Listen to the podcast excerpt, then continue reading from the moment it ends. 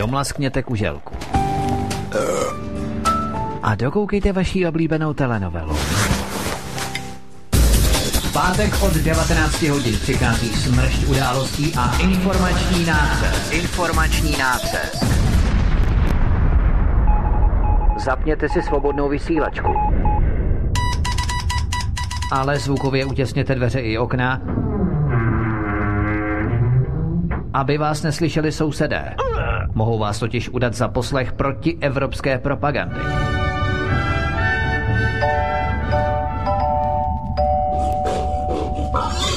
Proto buďte tuctoví, všední a hlavně nevybočujte. Pokud vystrčíte svobodně hlavu, nemilosrdně vás pokosí motorovou pilou. Demokracie? Ano, ale pouze ta po jejich. Proto zapalte svíčky, kupte pár plišáků a semkněte se s námi v boji proti bruselskému terorismu. Šéf-redaktor z pravodejského portálu Ironet.cz pan VK komentuje aktuální události posledního týdne na vnitrostátní i zahraniční politické scéně. Das ganze tschechische Volk ist eine Simulantenbande. Zákulisní informace, které se nám vždy nemusí líbit. A komu tím prospějete, co? Geopolitické analýzy, rozvědky, zpravodajské služby. Buďme napřed ve vnímání informačního pole řídících mocenských procesů. Mocenský tenzor je neúprostný. Máte zaseknutý kompas na západ? Každý pátek od 19 hodin si k nám přijďte pro nový, protože nám funguje na všechny čtyři směry.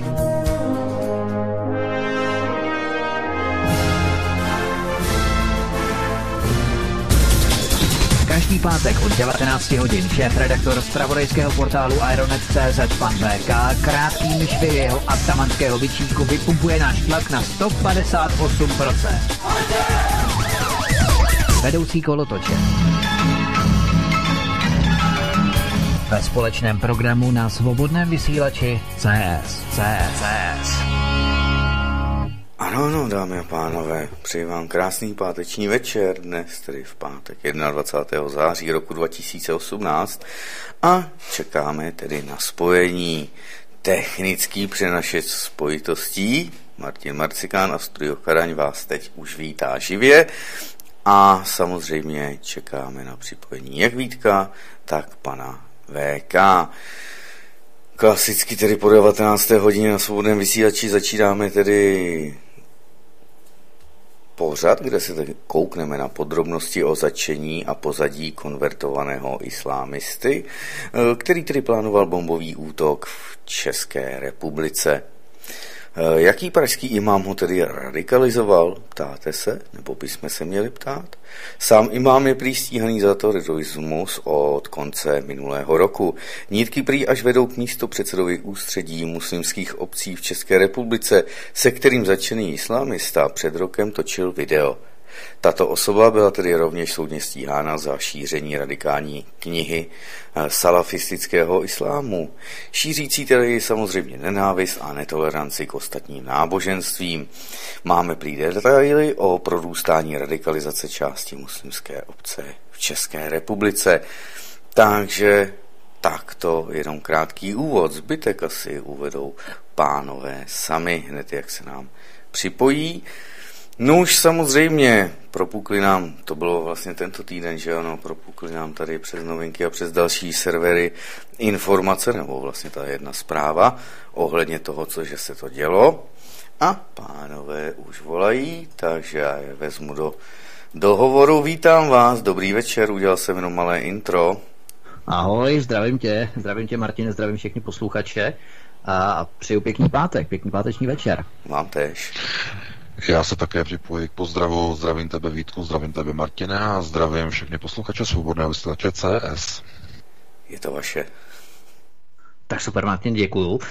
Tak, eh, komunální volby se kvapem blíží, jak všichni víme, otikává nám čas, bývá nám jenom několik málo týdnů A proto by speciálně Brňany mohlo zajímat, nebo měly zajímat informace, které si můžeme přečíst v posledním článku na aeronet.cz. Doložené samozřejmě konkrétními smlouvami, kdyby to někoho zajímalo, které tam jsou přímo ke stažení. Ale pojďme na věc, protože nejdříve bychom měli zmínit informaci. Uh, slušní lidé dostali od magistrátu města Brno pokutu ve výši 126 tisíc korun českých za to, že přerušili v divadle Husa na provázku představení Naše násilí, vaše násilí a konaný, nebo konané toto představení 26. května 2018. Tento samý magistrát Brno střed a další části Brna rozjíždí monster business s Araby napojeními na islamskou naraci v Brně jednak a jednak na Hasama Hajsama Broma, majitele klubu Karibik, před kterým se odehrál brutální útok na perení noži třemi Araby 23. prosince 2017. Na těchto smlouvách je uvedený Martin Landa, který je starostou Brna střed, tedy té samé části, která slušným lidem udělila onu pokutu a Martin Landa byl zároveň druhým místo předsedou Žít Brno, který pravidelně posílal Žít Brno měsíčně 11 000 korun podle jeho vlastních slov uvedených v poli pro příjemce jako korytovné a dohromady Žít Brno zaslal 144 000 korun. Figurují tu ale i další lidé, jako předchozí starosta Šťástka, ale také i u přeprodejů pozemků Abdul Rahmanu Adajovi, majiteli Islámského kulturního centra v Metodijově ulici na Králově poli na Krpoli, Petr Vokřál a tak dále a tak dále. Všechny de- detaily, včetně kompletních smluv, si můžete přečíst v investigaci v posledním článku na Aeronet.cz. Nicméně VK, jak by si celou tuto věc komentoval, když se postupně dozvídáme věci o pronájmech částí budov v Brně ve vlastnictví Brna, Arabům pro jejich biznis a v podstatě ty též části, které udílejí pokutu žít Brno, pardon, které udílejí pokutu slušným lidem 126 tisíc a ty též části v podstatě pronajímají části veřejných budov Arabům pro jejich biznis. Co to všechno znamená? No je to pouze důsledek toho, když eh, občané v Brně se neúčastní politického komunálního procesu. Respektive, když se účastní jenom někteří z nich a následně potom magistrát je sestavený z takových person a z takových lidí a z takových politických zástupců, kteří místo ochrany mohli bychom říct, domácího obyvatelstva nebo českého tradičního křesťanského obyvatelstva? Raději preferují různé podporování a různou propagaci cizích, zejména potom muslimských a islámských etnik, eh, nejenom na úrovni různých divadelních her, ale i na úrovni samotného biznesu, který je v mnoha ohledech mnohem důležitější než nějaké divadelní představení, minimálně tedy z jejich pohledu. Já se na to dívám z toho, nebo řekněme asi z té pozice, nebo z toho úhlu, že eh, proces nasunování islámu můžeme teď vidět právě v těchto hodinách v České republice v několika úhlech. Tím asi nejmarkantnějším z nich je nová iniciativa eh, poslankyně a političky z KDU ČSL paní Šojdrové, která přišla s bizarním nápadem eh, importovat do České republiky zhruba 50 bezprizorních eh, dětí, migrantů z uprchlických táborů eh, v Libanonu a především v Řecku. Eh, tahle věc eh, má jakousi zvláštní eh, příchuť nebo pachuť toho, co probíhalo i v jiných evropských státech v předchozích měsících, kde neziskové organizace zahájily nový proces nasunování migrantů a především obrus, obrušování hran odporu společnosti proti migraci. A je to model nasunování migrace skrze děti to znamená skrze nezletilé. Děti jako sirotci totiž vyvolávají uh, takové ty uh, automatické biochemické procesy v lidech, uh, soucitu, uh, takového uh, pochopení nějaké situace, empatie především, protože je to empatický bojový nástroj, který je využíván a lidé mají tendenci takzvaně dávat ruce dolů a e, odstupovat od onoho e, ozbrojeného odporu e, nebo toho, toho typického postoje jsem na něco připraven, jsem připraven k boji, musím chránit svůj životní prostor a tak dále. To znamená, e, lidé jakoby psychologicky jsou k těm dětem migrantů mnohem přístupnější a nechají si je nasunout do svého vlastního životního prostoru. Problém je v tom, že ty děti někdy vyrostou. I to nejmenší Oni už teď vyroste, to nejsou žádná miminka, že? No samozřejmě, samozřejmě, ale já mluvím jako v obecné rovině. Oni vyrostou, oni vyrostou třeba za 10 let nebo 15 let, anebo taky za 15 dnů. To je taky jedna věc. Protože my jsme dostali do redakce ten uh, dopis nebo formulář, respektive je to přímo dokument, který uh, pochází z pražské pobočky uh, Vysokého komisaře OSN pro uprchlíky a migraci, pobočka, pražská pobočka UHNCR. Uh, je to dokument, kde se píše o tom, že v podstatě tato nebo tento subjekt, který je reprezentován v České republice nebo reprezentuje OSN v České republice, tak eh, žádá vládu České republiky o to, aby spolupracovala s vybranými neziskovými organizacemi na přijímání bezprizorních eh, migrantů, které, které se nacházejí v takzvaných kontaktních zemích.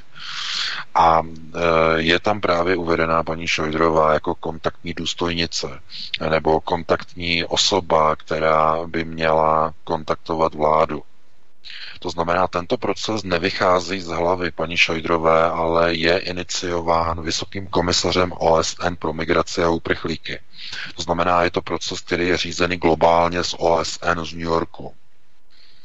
Ty samé dopisy totiž eh, Vysoký komisař OSN pro migraci rozeslal i o ostatním a dalším eh, pobočkám eh, UNHCR po, nebo v celé Evropě. To znamená, ty samé dopisy přišly tady do Berlína, přišly do Paříže, do Vídně a tak dále, a tak dále. To znamená, zdá se, jako by to byla nějaká aféra, která se týká jenom České republiky. Ve skutečnosti je to globální proces který má přímou souvislost s globálním paktem, který bude odsouhlasen a schválen počátkem prosince tohoto roku právě v New Yorku. E, tady je třeba důležité e, to k tomu doplnit nebo dopovědět, že globální pakt jako takový je pouze deklarací, bude mít deklaratorní rámec. To znamená, nebude to mezinárodní smlouva, která by byla vyžadovaná. To je třeba říct, abychom nebyli označeni za nějaké šiřitele nějakých hoaxů a poplašných zpráv. To znamená, ta smlouva eh, nebo ta deklarace nebude vynutitelná nebo nebude možné ji vynutit. Je to pouze deklarace. Ovšem, to nebezpečí globálního kompaktu spočívá v něčem naprosto jiném. Neziskové organizace, neziskový sektor po podpisu této smlouvy bude moci apelovat na jednotlivé politické orgány a na jednotlivé lobistické skupiny tak, aby došlo k eh, takzvanému eh, nebo k úpravě a eh, k zesouladění právních norem v dané zemi s tímto deklaratorním aktem. To je ta hrozba. To znamená, jakmile tato deklarace, která sama o sobě bude nezávaz, nezávazná, jestliže bude tento deklaratorní status schválen v New Yorku, tak automaticky poté bude otevřena cesta pro přijímání novel a novelizovaných zákonů nejenom v České republice, ale i v dalších zemích k tomu, aby se tyto požadavky, které budou stanoveny v globálním kompaktu, aby se staly mandatorními, to znamená vymáhatelnými a povinnými. To je ta hrozba, to je, ta, to je ten model té salámové metody. A e, obrušování hrán e, proti migraci, to znamená, aby lidé byli více svolní s nasunováním cizích etnik, lze realizovat skrze emoční bariéru, kterou vlastně se oslabí ten odpor proti migraci ve společnosti. To znamená, ukážete lidem e, nezletilé malé Araby a pakliže nebudou příliš velcí a vyrostlí, nebude jim 17, já nevím, 16 a přitom ve skutečnosti vypadají na víc a nebo dokonce reálně i jsou starší, pouze se za mladší vydávají, což vůbec není něco zvláštního, hlavně tady v Německu s migranty, kdy 11-12 letí migranti, ve skutečnosti jim je 19, 20, 22 a tak dále, ty kauzy tady jsou řešeny neustále. Takže pokud se opravdu uvidí, že někde jsou nějací skutečně dozajista eh, nezletilí migranti a jsou to děti a jsou bezprizorní a jsou to sirotci, tak bude snaha je natáhnout do České republiky.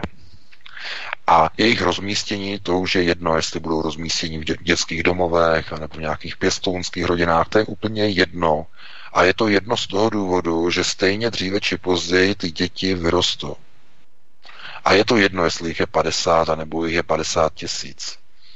Protože bez ohledu na počty tito sirotci vytvoří počátek nějakého procesu. Procesu ochoty vlády České republiky přijímat migranty. A je úplně jedno, jestli budou nezletilí, jestli jsou bezprizorní, nebo jsou to staří e, nad hrobem sklonění arabové. To je jedno. To nehraje vůbec žádnou roli.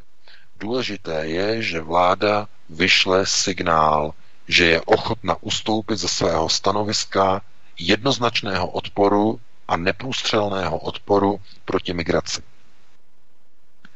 A to, co teď vlastně vyplulo v posledních dvou hodinách před naším pořadem na veřejnost, nebo uvedla to média, česká média, tak Andrej Babiš ustoupil ze svého požadavku a po téměř dvě hodiny trvající schůzce s paní Šojdrovou ustoupil a uvedl, že eh, pokud se tedy neziskovým organizacím podaří v Řecku najít eh, opravdové, skutečné, nezletilé a bezprizorní dětské migranty, takže potom, když se pro ně najdou rodiny v České republice, takže můžou přijet.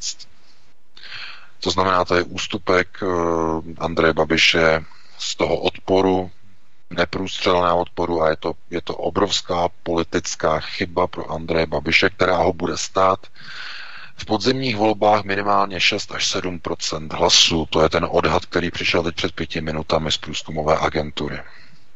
Je to obrovská chyba. Proč, eh, si, proč tuto chybu Andrej Babiš udělal, není jasné. Zřejmě ho někdo vydírá, zřejmě musel na tuto, eh, na tuto podmínku přistoupit, to je na jinou diskuzi. Každopádně, eh, když teď se vrátíme zpátky do Brna, tak musíme jenom konstatovat, že migrace je, se stává v této chvíli opravdu jednoznačně státně podporovaným procesem. To znamená, už ani vláda není ochotná držet tu neprůstřelnou, neprůbojnou bariéru proti migraci. Tento ústupek vyšle signál i do Brna, do dalších měst, eh, kde dojde k posílení migračních toků, dojde k nasunování migrantů eh, takzvaně eh, na bázi vlastního rozhodnutí jednotlivých magistrátů. Jistě jsme všichni zaregistrovali před měsícem ten návrh, že by migranty v Brně, kde se mluvilo také o přijímání migrantů, že by přímo jako samo město, magistrát Brna, že by mohl přijmout vlastní dikci nějaké migranty, eh, bylo okolo toho velké halo. No ale tenhle ten postoj eh, Andrej Babiše pouze toto podpoří. To znamená, jestliže někdo najde rodiče nebo ochotné pěstouny pro ty sirotky, tak je možné je nasunout. To znamená, ten původní neprůstřelný postoj se stává průstřelným.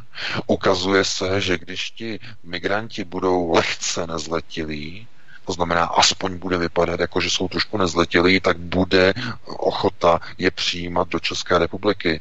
A já jenom můžu říct, že tohleto, když se osvědčí, že takhle to funguje, eh, tak do konce roku nebo do poloviny příštího roku se můžou objevit další dva nebo tři tisíce opravdu nezletilých migrantů, kteří zase a také potřebují pomoci. Jenže už to bude jiná situace. Už se řekne, máme tady zkušenost, z minulého roku, z roku 2018 a vidíme, že těch 50 uh, eh, nezletilých nebo těch 50 uh, eh, migrantů, že není žádný problém. Takže ten odpor už bude menší. No a přesně o toto jde paní Šojdrové. Přesně o toto jde KDU ČSL. Mm, to znamená, je to, je to salámová metoda obrušování hran, kdy uh, se nějakým způsobem pokusí uh, jakoby obrousit ten odpor té veřejnosti proti té migraci. No a mm, co se týče vlastně té změny toho názoru, který vidíte u Andreje Babiše, tak tam z toho já jednoznačně čtu, že zase někdo na něho něco vytáhl, nebo mu takto, že mu pohrozil, že něco vytáhne. Protože ta změna postoje je neuvěřitelná. Ještě včera poslanecká sněmovna hlasovala zcela jednoznačně, že žádné děti migrantů se přijímat do České republiky nebudou. Uběhne pár hodin a pan Babiš změní názor. Stačí k tomu dvouhodinová schůzka s paní Šojdrovou, která mu pro, promluvila v úvozovkách do duše. No co pak mu asi řekla? Dámy a pánové, poprosila pana Babiše, který je neústupný normálně tedy ke svým obchodním partnerům, anebo mu řekla něco, na co nemohl říct ne. No, zkuste si to domyslet. Je to, je to naprosto zjevné a jasné, takže e, to nemluvíme tady o nějakých kauzách čapí hnízd a dalších věcech, které jsou naprosto už provařené, ale mm, všichni víme, že Andrej Babiš má zkrátka své nějaké zájmy, jsou to zájmy, které jsou napojené i na různé podnikatelské aktivity, hlavně třeba tady v Německu, což jsou aktivity e, velice globalizované nebo globálně nastavené. A jestliže Angela Merkel chce, aby Česká republika přijímala migranty, tak je jasné, že má páky na to, aby Česká republika nějaké ty migranty přijala. Ty páky zkrátka existují. Lidé by byli naivní, kdyby si mysleli, že ty páky neexistují. Naopak, existují, jsou a budou použity. A obávám se, že právě byly použity na Andreje Babiše, aby změnil svůj názor. Takže já, když se dívám na to, že v Brně se dává pokuta 126 tisíc korun eh, křesťanským aktivistům, které uráží, že eh, muslimský režisér z Bosny eh, publikuje a ředitel divadla Husana Provázku, že dovolí publikování takovéhle inscenace na brněnských divadelních prknech, tak že dostanou za svůj protest pokutu. A přitom na straně druhé městské části Brna, různé jmenovité, zkrátka obchodují a nabízejí nemovitosti a prodeje a pronájmy nemovitostí e, muslimským ja, velkým obchodníkům a podnikatelům, kde tyto svazky jakoby prorůstají skrze politický systém na ose e, magistrát Žít Brno a muslimské obce pana Alrávího, Eh, někomu by to mělo snad otevřít oči. A mělo by to otevřít oči hlavně voličům, se myslím, teď v nadcházejících hm, komunálních volbách. No, ale znovu je třeba říct, že je to boj proti Goliášovi, protože migrace, tak, jak zaznělo, teď jsem se díval přenosu tady eh, na počítači na českou televizi. Eh, v komentářích hovořil pán odborník na to, že jak se dá eh, za to zastavit migrace a on tam odpověděl, že už se zastavit v Evropě nedá, protože ti migranti už v Evropě jsou a neexistují legální nástroje na jejich vrácení zpět do zemí svých původů protože legislativně ani po stránce evropské legislativy už to není možné. Protože všechno by muselo probíhat na legislativních základech, které jsou platné v Evropě a ty nic takového neumožňují. A po podpisu globálního kompaktu už to tuplem nebude možné, protože globální kompakt, dámy a pánové, proč se o něm hovoří o globálním kompaktu? V čem je tak nebezpečný? Tak si, to, tak si to někam zapište a pamatujte si to. Globální kompakt po svém podpisu stanoví, že migrace se stává lidským právem. To znamená, že od té chvíle už kdokoliv přeleze hraniční plot, nemůže a nebude moci být potrestán, deportován, sankcionován, zadržen, zavřen, protože jeho přelezení přes plot se stane lidským právem. To je naprostý rozpad státnosti, jednoho ze základních principů suverénních států rozhodovat si o svých vlastních hranicích. Tuto nebo toto su, suverénní právo globální kompakt jednotlivým zemím odebírá. Od toho okamžiku všichni migranti, kteří se rozhodnou migrovat, tak jejich cesta, jejich migrace se stane a stává lidským právem. A přestanou existovat ty názory a nebo ty, ty, ty označení a, a nálepky typu on je nelegální migrant. Nebo on je legální migrant. Tyhle přívlastky prostě zmizí. Už nebudou legální migranti, už nebudou nelegální migranti, už budou jenom a pouze migranti. Bez nálepky, bez přívlastku. Proč? Protože ten migrant bude mít e, právo migrovat. Bude mu to ukotveno v chartě, respektive v deklaraci globálního kompaktu. A pokud se k této deklaraci připojí i Česká republika, a i když bude tvrdit, že tato deklarace eh, bude eh, právně nebo smluvně nevymahatelná, tak dává lidskoprávním organizacím, ale i soudům do ruky obrovský muniční nástroj a náboj. A řeknu, abyste si to představili, řeknu vám příklad. Pokud se totiž e, například rozhodne, že země XY například Česká republika se rozhodne eh, deportovat nějakého uprchlíka, který bude zadržen na území České republiky při cestě do vysněného e, nějakého Wonderlandu, prostě já nevím, tady v Německu, nebo já nevím, ve Švédsku, nebo kde jinde, bude prostě zadržen a i nakrásně Eh, bude chtít třeba vláda tohoto migranta někam deportovat, někam zpátky do kontaktní země, třeba do Řecka nebo do Itálie a tak dále, tak po podpisu globálního kompaktu ten migrant už bude mít e, něco jiného, bude mít jiný nástroj. On bude moci se domáhat svého migračního statusu u evropských soudů, které na rozdíl třeba od těch českých, budou na základě svého vlastního rozhodnutí globální kompakt považovat za mandatorní. Protože soudy mohou považovat právně a mezinárodně nevymahatelné smlouvy za závazné smlouvy z hlediska lidských práv. Stejně jako při, nejlepším příkladem, kde to takto funguje, je charta. Charta národů a listina základních práv a svobod.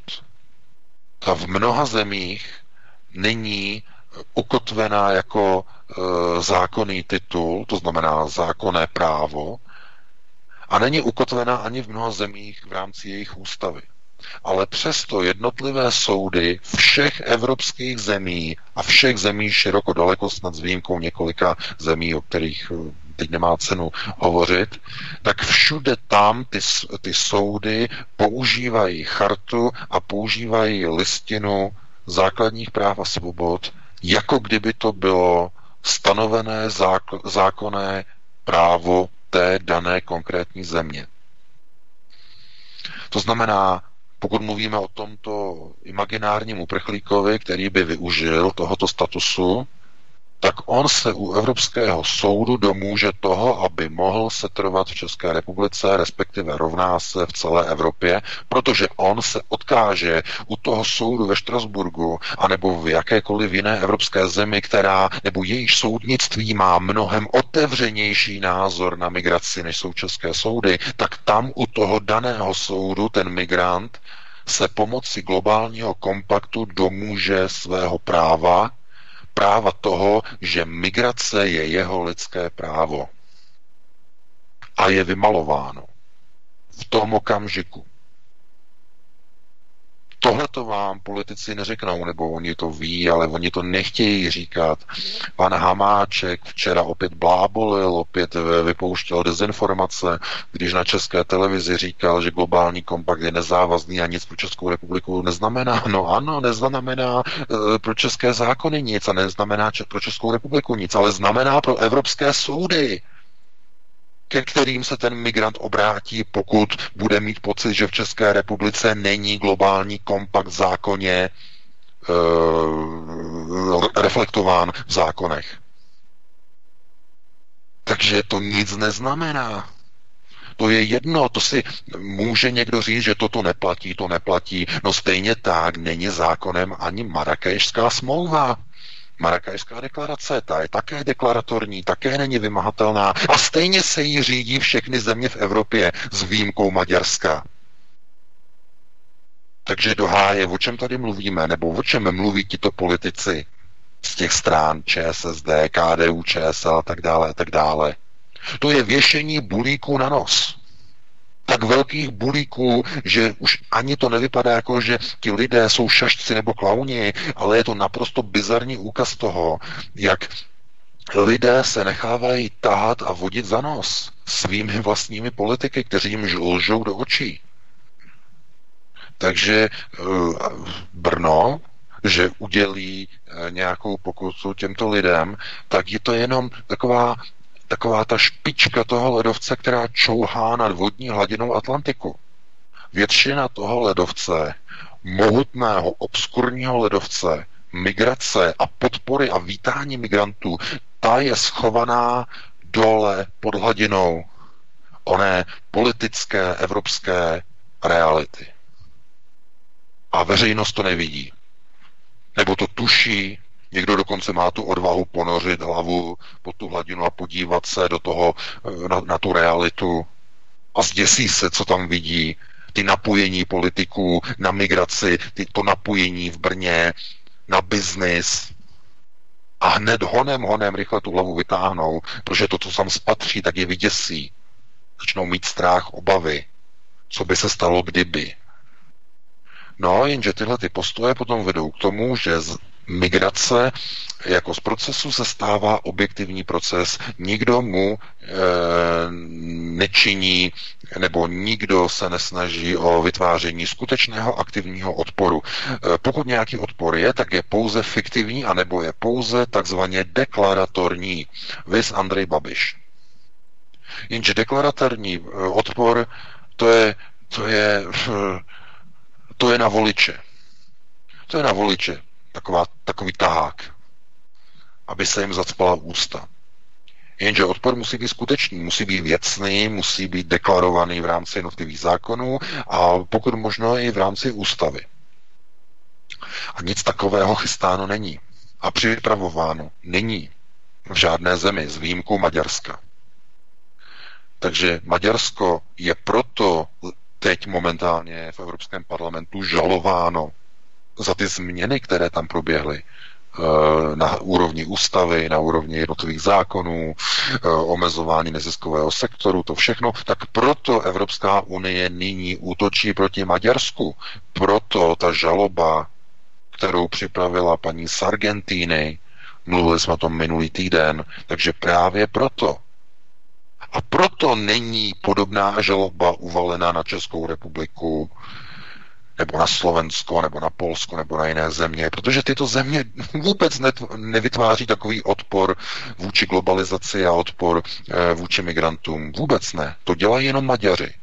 Jenom Maďaři mají odvahu na to postavit migrantům plot a postavit tam k ním, k tomu plotu ozbrojené vojáky se samopaly. A a střílet varovné výstřely do vzduchu, jako bylo v roce 2015 když tam oni chtěli vylomit ten plot, jako se tam do něho opřeli, tak ti vojáci do vzduchu vypálili dvě salvy. No a byl klid. A hned se ozval křik a řev z Evropské unie. No, takže jak se tomu tedy vyhnout, těmto procesům? No, zevnitř Evropské unie je to nemožné, dámy a pánové. Protože jsem to říkal několikrát, pořád se opakuji a že mi to trapné. Neexistuje setrvání České republiky v Evropské unii bez přijímání migrantů. Tohle to jsem opakoval pořád, opakuji to pořád a nevím ještě, jak dlouho to budu opakovat. Takže se nemůžete divit, že Andrej Babiš cuknul. Protože neexistuje setrvání v EU bez přijímání migrantů. A Andrej Babiš chce setrvat v EU. Takže to je jednoduchá rovnice. To není vysoká inženýrská. Na to nepotřebujete složité derivace. Ne, ne, ne, to si sami spočítáte. To je jedna jedna. Takže i procesy, které probíhají v Brně, eh, s hnutím nebo eh, s tím občanským združením eh, slušní lidé, tak pouze ukazuje na to, že cílem je nasunutí islámu do celého prostoru Evropy i potažmo České republiky, kde islám bude ten, který bude preferovaný a na křesťany se bude plivat a bude, budou se zesměšňovat uh, jeho hlavní postavy. To znamená, bude se pliva, plivat a zesměšňovat Ježíš Kristus. Je otázkou, kdy začnou plivat na panenku Marii, je otázkou, kdy začnou plivat na další svaté, na svatou Ludmilu a další. Je to, je to jenom a pouze otázka času, kdy nějaký sprostý, přisprostlý divadelník v roli ředitele dovolí takovýhle špíny pouštět na svá prkna vlastního divadla. A mě z toho nevyrazí z pozice toho ředitele. A jak je to možné? A proč se tam neudělají prověrky a kontroly? Jak je to možné? No, protože ti lidé dali těm politikům na té radnici mandát. Protože místo, aby volili nějaké pronárodní strany, tak, valí, tak volí a valí, bych tak řekl, pořád dokola ty stejné zmetky ze všech těch provařených systémových stran. Pořád dokola. Imrvére pořád dokola. Brňáci musí jít do sebe.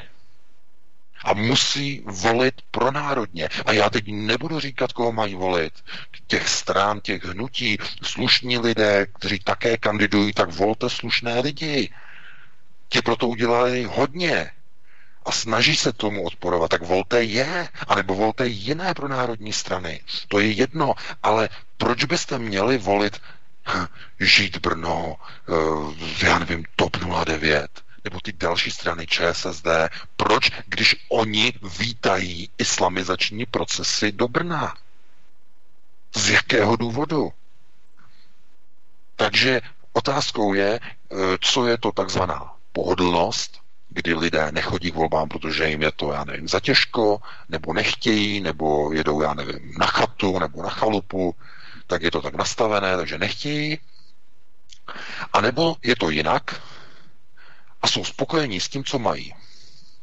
Jsou spokojení s tím, že v Brně jsou ty kebabárny, které mají raketový boom v celé České republice.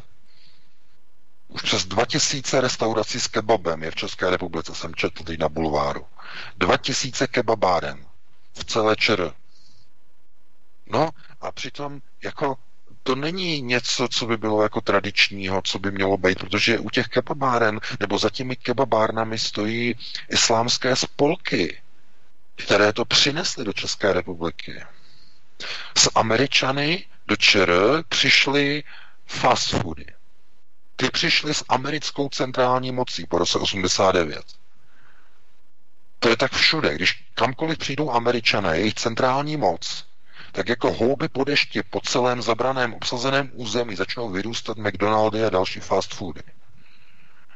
Kdekoliv přijdou ale migranti, arabové, arabská, náboženská, řekněme, společnost, komunita, tak s nimi přicházejí kebabárny. Je to úplně stejný proces jako u těch Američanů. Oni přijdou a vyrůstají fast foody. Přijdou Arabové a vyrůstají kebabárny. Takže vidíte, že to je něco, co má naprosto jasnou spojitost s procesem, který probíhá na, na všech úrovních společnosti.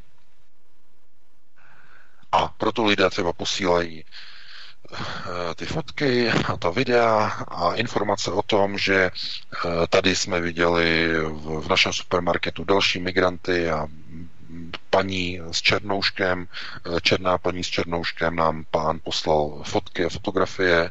Já jsem ještě neměl čas to zpracovat, ale tohle to jenom ukazuje na to, že to je všude, ve všech městech, větších městech v České republice, zkrátka už vidíte Araby, protože ta migrace, kromě toho, že probíhá ta nelegální, o které pořád se tak vedou ty vášnivé diskuze, jako sirotci a tak dále, tak existuje ještě jedna jiná migrace v České republice, o tom už jsme také přinášeli článek a tady na rádiu jsme o tom také hovořili, a to migrace legální. Jsou to ta víza, šengenská víza, která vydává eh, Česká republika každý rok lidem, kteří nejsou občany Evropské unie, protože ti logicky žádná víza nepotřebují. Takže jsou to lidé z oblastí mimo Evropskou unii. A jenom část z nich jsou američané a kanaděné. Většina z nich jsou arabové ze Saudské Arábie, z Kataru, z Bahrajnu. A ti všichni přinášejí sebou islám a i svoji kulturu, knihovny, mešity, no a naprosto logicky i svoji gastronomii, vys kebabárny. Takže, chápete? Znovu musím zopakovat. Neexistuje setrvání jakékoliv členské země EU v Evropské unii, jestliže nebude chtít přijímat migranty. To je realita. A jediná cesta z toho ven je vystoupení z Evropské unie. A kolik politiků dneska chce vystoupit z Evropské unie? Těch moc není. To jsou lidé v SPD, to je pár lidí v některých stranách, kteří se to bojí říct nahlas, aby je náhodou z té ODS nevyrazili. to si asi domyslíte. A jsou i různí politici, kteří se nedívají nějak šťastně na Evropskou unii, ale mm, není to věč, většinový názor. Ve společnosti zkrátka většinový názor pro vystoupení z Evropské unie není. A nebude v blízké době nalezen. Dokud národ nepadne úplně totálně na hubu. Jenže tohle to si říkali různé organizace a PGD a tohle, to, tady si to říkali, že až to padne na hubu a tak dále, jenže problém je jinde. Uh, ono k tomu padnutí na hubu nikdy nedojde, protože národ se automaticky převychová, reprogramuje. Vyrůstají totiž noví mladí politici. Vycházejí z globalizovaných, inkludovaných škol. To znamená, staří umírají, takže národ nepadne na hubu a neřekne si tak a teď je třeba, už je toho dost, teď je třeba uh, tu migraci zastavit. Ne, ne, ne. Protože ti mladí nebudou chtít migraci zastavit. Ti mladí řeknou, chceme více migrace, chceme více šampónové politiky, chceme více homosexualismu, chceme více LGBT, chceme více adopcí dětí homosexuálními páry. Chceme více mýtů aktivistů, chceme více feminismu, chceme eh, více zakazování než eh, svobody projevu, chceme více cenzury než svobodného publikování. A tohle to všechno budou chtít vaše děti, které vycházejí teď ze systému globalizovaného školství. To je ten proces typu Dítě přijde ze školy, co bylo ve škole, a tak, no, tak normálně nic. Jenže už netušíte a nevíte, že to dítě, až mu bude 18, tak je úplně přeprogramované. A dítě se vás bude ptát, proč ty, jako můj rodič, volíš tyhle ty extrémisty na české televizi říkali, že, to je, že jsou to extrémisti. A proč ty volíš, anebo proč ty chodíš na tady a čteš tady ty servery, když jsou to servery, které jsou dezinformační. A proč ty, babičko, stará babička poslouchá, proč ty posloucháš uh, ten ten svobodný vysílač CS, jak tam povídají, to jsou všechno dezinformace. Proč neposloucháš český rozhlas? Tam ti řeknou pravdu. Řekne vnuk svojí bábě. No, a co potom? No a potom to dopadá tak, že ta babička se bojí, aby náhodou její dítě nebo její vnuk, aby tak poslouchá potají. Nebo jenom přes týden, než přijedou děti. Aby nikdo nevěděl, že babička poslouchá alternativu. No však to dostáváme do, do, do redakce, tyhle, ty, tyhle ty e-maily o tom, jak, jak to skrývají před svými dětmi, že, že by se za to styděli, že eh, děti by měli problémy, jako mluvíme jako o dospělých dětech samozřejmě, dospělých děti jako potomci, mají už své rodiny a tohleto, eh, takže jak je možné, že jako poslouchají alternativu nebo čtou alternativu. Takže je to, je to objektivní proces a který, nebo je to proces, který vychází ze systému školství z první priority, znamená priorita světonázorová. Od tamtud vychází budoucnost a osud každého národa. Jestliže národ se nebude chtít sám zachránit, nelze ho zachránit. To je jenom konstatování. Takže já bych to tímto ukončil. Já jsem mluvil strašně dlouho, Vítku, omlouvám se, předávám ti slovo, eh, ty k tomu řekneš určitě svoje a podle toho, jak to bude dlouhé, tak si dáme potom přestávku a pustíme se v příští hodině na další téma. Co říkáš? Určitě, určitě VK. Já bych jenom doplnil, protože já si tady samozřejmě standardně dělám poznámky, všechno, o čem mluvíš, abych se k tomu mohl potom vrátit. Eh, první věc ohledně Brna, tak eh, je ještě důležité a považuji za důležité to říct, že na zasedání magistrátu města Brna 3. října 2017 a souvisí to právě s komunálními volbami Sakra už, se mimo jiné projednával projekt zvyšování interkulturní prostupnosti veřejných institucí města Brna. No a s tím spojenou dotací a tady se jedná o pracovní pozici nebo místo, funkci, pozici arabsky, arabsky mluvícího úředníka, takzvaného interkulturního úředníka. Evropské unie na tento projekt vyčlenila dotaci ve výši necelých 8 milionů korun. No a takovýto interkulturní pracovník, úředník tady v Brně bude mít 25 tisíc korun hrubého, podívá se na služební cestu do zahraničí a dostane mobilní telefon a tablet. Ale co je důležité, a já vždycky jsem rád za jména, protože je důležité hlavně jména, konkrétní osoby, které zatím stojí, abychom nebyli příliš nekonkrétní, ale abychom poukazovali opravdu na ty lidi. Takže pro tohoto interkulturního pracovníka v Brně, arabsky mluvícího, hlasovali z KDU ČSL. Proto hlasovalo pět zastupitelů. Crha, Suchý, Hladík, Rychnovský a Berán. Ze zelených proto hlasovali čtyři zastupitelé, Ander, Vlašín, Drápalová, Fajnorová. Stop 09 to byly čtyři zastupitelé, pro, kteří hlasovali pro arabsky mluvícího interkulturního úředníka, Kacer, Urubek, Dubová a Drbal.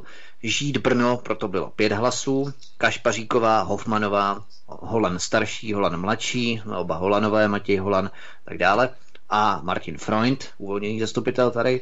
No a Piráti dva hlasy, Ulip a Koláční. Takže to je první věc, ke které jsem se chtěl vyjádřit, abychom opravdu mapovali ty aktivity a konkrétní osoby, které zatím stojí, protože to je důležité.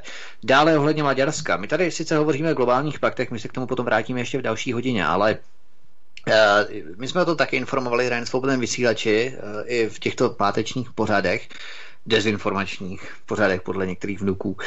A e, představitelé vlády Viktora Orbána totiž, my tady velebíme Maďarsko, jak nepřijímá migranty a tak dále, ale představitelé Maďarska vlády Viktora Orbána přiznali v týdnu od 20. ledna 2018. Já si tady dělám všechny analýzy, poznámky, to znamená, že se k tomu potom můžu vrátit. A to upadlo velmi zapomnění a nikomu se to i hodí, nevím tak abychom si nemalovali ty vzdušné zámky, ano, tak v týdnu od 20. ledna 2018 přiznali představitelé Orbánovy vlády v Maďarsku, že v roce 2017 Maďarsko tajně udělilo azyl stovkám migrantů. Kabinet Viktora Orbána přitom staví svou politiku právě proti přijímání krimigrantů. Proto také čelí žalobě Evropské komise spolu s eh, Českém a Polskem tehdy ještě, když eh, byla ta žaloba za neplnění migračních kvot. Eh, no a tu informaci potvrdil státní tajemník ministerstva zahraničí maďarské vlády, Krištof Atus v rozhovoru pro maltský deník Times of Malta. Eh, v tom rozhovoru prohlásil, já jsem si přímo dělal, vypisoval jsem si, že to bylo v angličtině, jsem musel přeložit a tak dále, tak eh, on prohlásil, že Maďarsko přijalo v roce 2017 okolo 1300 migrantů a že se prý nejedná o lidi, kteří přišli do Evropy nelegálně, ale jednalo se o ekonomické migranty, takzvané. Tu informaci potom potvrdil navíc šéf maďarské diplomacie, to znamená minister zahraničí, Péter Fiarto, který řekl, že na tom není přece nic divného, že každá země přijímá azylanty. A, on, a ještě poslední věc, v tom rozhovoru státního tajemníka ministerstva zahraničí Krištofa Atuse v tom Times of Malta zaznělo, že eh, vláda, maďarská vláda o tom prý cíleně neinformovala kvůli ochraně dotyčných azylantů v zemi. Ano, čili to je další informace, abychom si nemilovali opravdu vzdušné zámky o tom, že Maďarsko nepřijímá krimigranty. Ono přijímá krimigranty a přijalo jich 1300 v roce 2000. A, při, a přijalo je legálně. legálně. Ano, přijalo legálně. Ekonomické migranty to potvrzují sami činitelé vládní. Jo? Takže zase vzdušné zámky. Jo? A poslední, jak jsem mluvil o tom UNHCR, o uh, to je součástí OSN, je úřad UNHCR, úřad Vysokého komisaře pro uprchlíky Filipa Grandyho.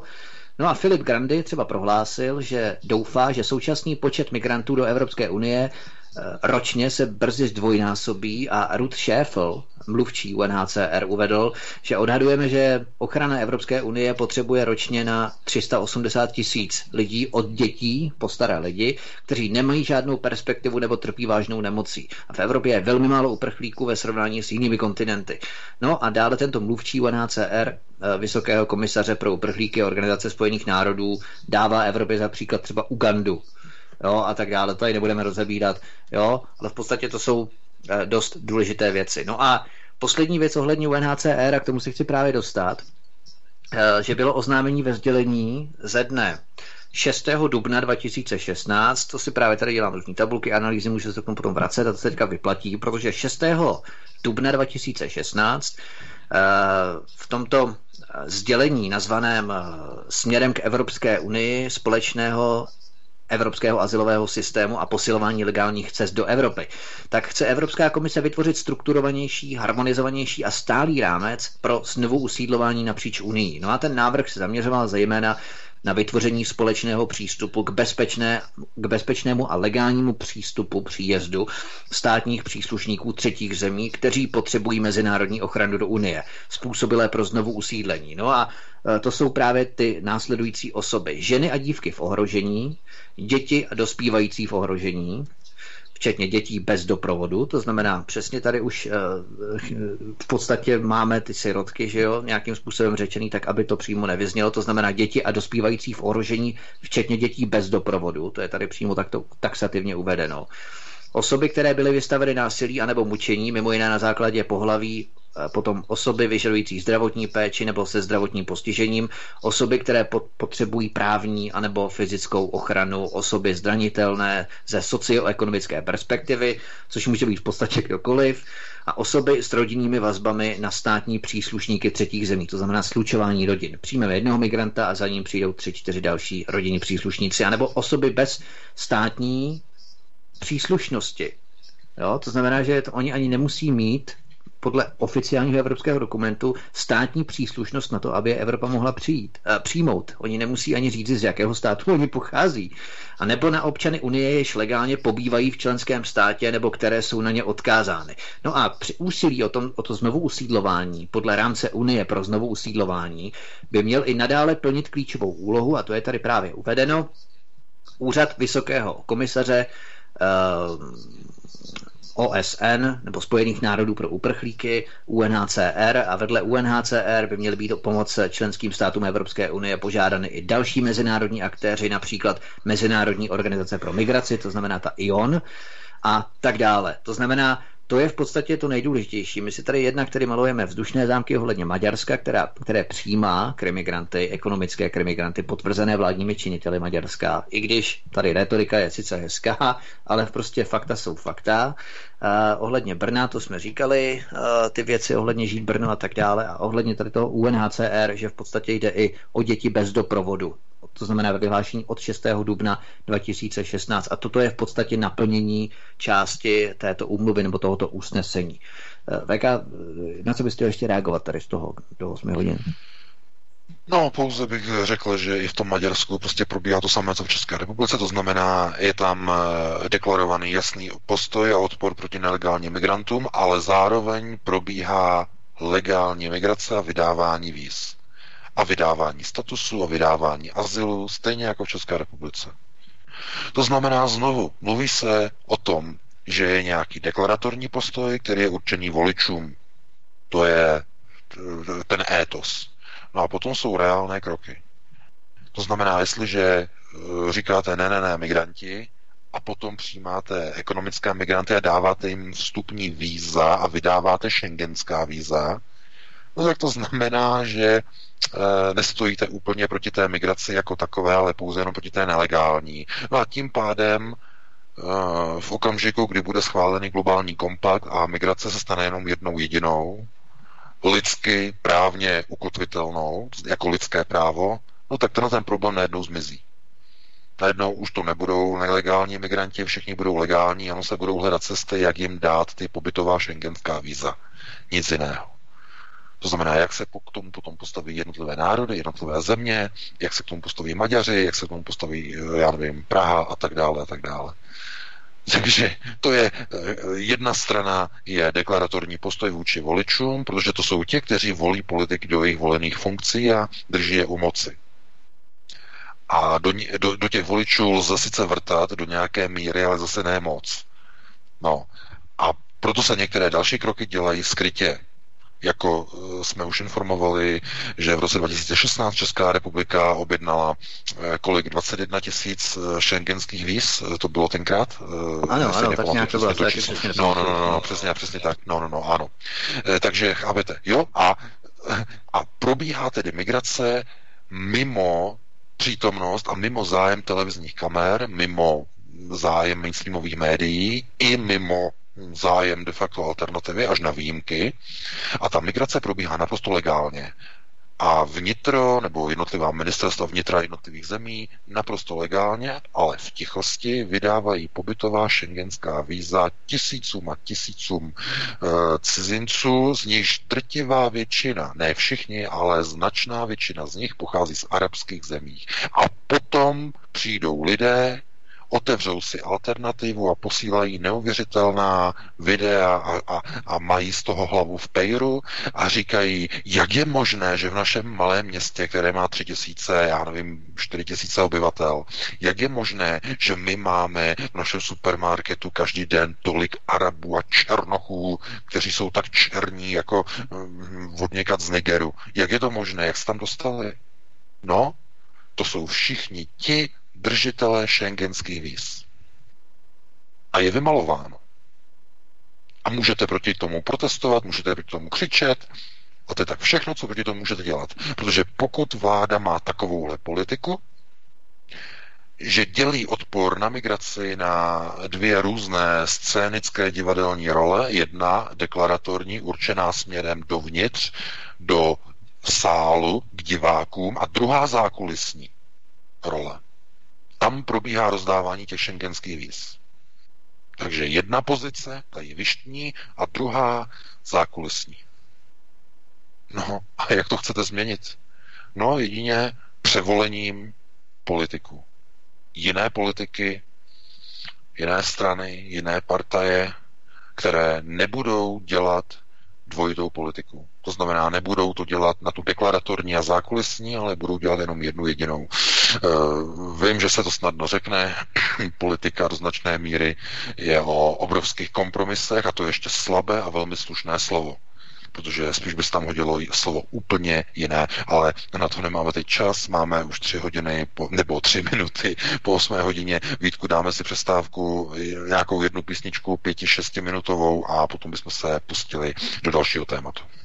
Jasně, určitě VK si dá fast food pauzu, takže já jenom doplním, že uh, tu zprávu, na kterou si narážel v roce 2016, tak ministerstvo vnitra tehdy nechalo vytisknout 100 tisíc víz Evropské unie, která opravňují držitele ke vstupu do šengenského prostoru. Dalších 30 tisíc kusů potvrzení o přechodném pobytu a 20 tisíc průkazů o povolení k trvalému pobytu v České republice. Jednalo se o předpokládanou spotřebu dokladu na jeden rok. Tuto zprávu získal deník právo, jenom abychom zase věděli, eh, nebo věděli zdroj, ze kterého čerpáme, tak to je důležité. V příští hodině budeme tedy mluvit o globálních paktech, eh, o kterých jednala vláda také, respektive parlament nebo dolní komora sněmovny parlamentu České republiky ve středu 19. září tohoto roku a také budeme hovořit o sestřelní ruského letadla, takže zůstaňte s námi. Martine, dáme si tedy písničku? Ano, ano, jsem nachystaný, takže tam máte nějakých 7 minut, aby VK neměl řady. Jdeme na to. v klidu. tak.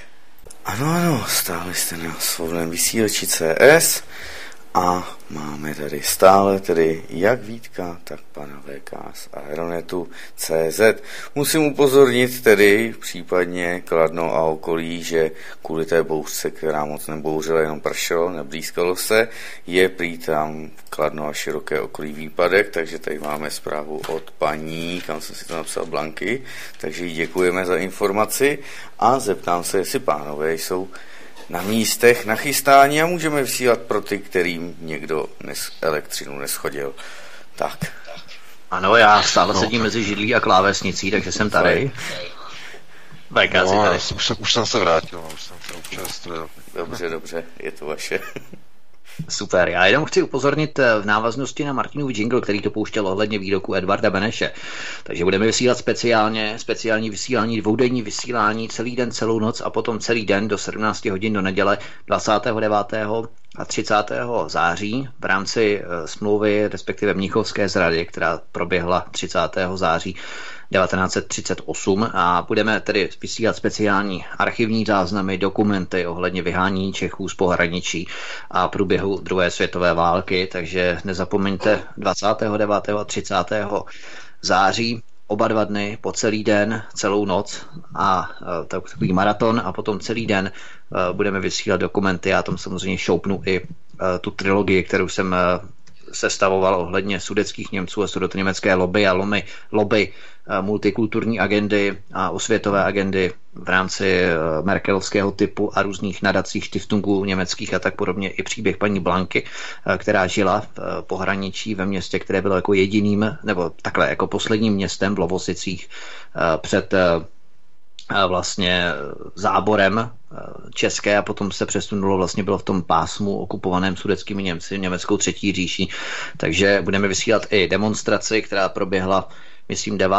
září 2016 v rámci Lidé lidem ohledně demonstrace před eh, hotelem, kde se konal německý kongres, které, který naštívili i vrcholní, i komunální, krajští politici, různí aktivisté, čeští a tak dále, takže máte se opravdu na co těšit, ale budeme to samozřejmě zmiňovat i průběhem během týdenního vysílání příští týden v pátek a tak podobně. Ale půjdeme dále, my jsme slíbili, že Eh, přistoupíme ke globálním paktům. Dolní komora parlamentu České republiky ve středu 19. září jednala také o migračních globálních paktech OSN. Šlo konkrétně o návrh SPD s názvem Informace vlády o postoji České republiky ke globálnímu paktu, ke globálním paktům OSN o migraci.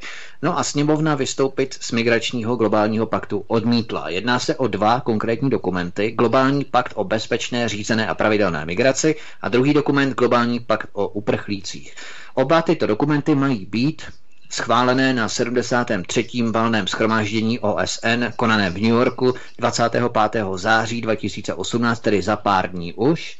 Eh, v úterý to bude příští týden No a ten podpis, samotný podpis, finální podpis by se měl uskutečnit 12. prosince 2018 na speciální konferenci OSN, opět v Marrakeši. Českou republiku by tady měl zastupovat z pověření Andreje Babiše. Opět vidíme Jan Hamáček, který ještě jednou v tak zásadní věci, jakou je připojení se k celosvětovým globálním paktům o migraci, by měl zastupovat Českou republiku člověk, jeho špartaj získala 7% u posledních voleb. Český politický bizár skutečně jede na plné obrátky.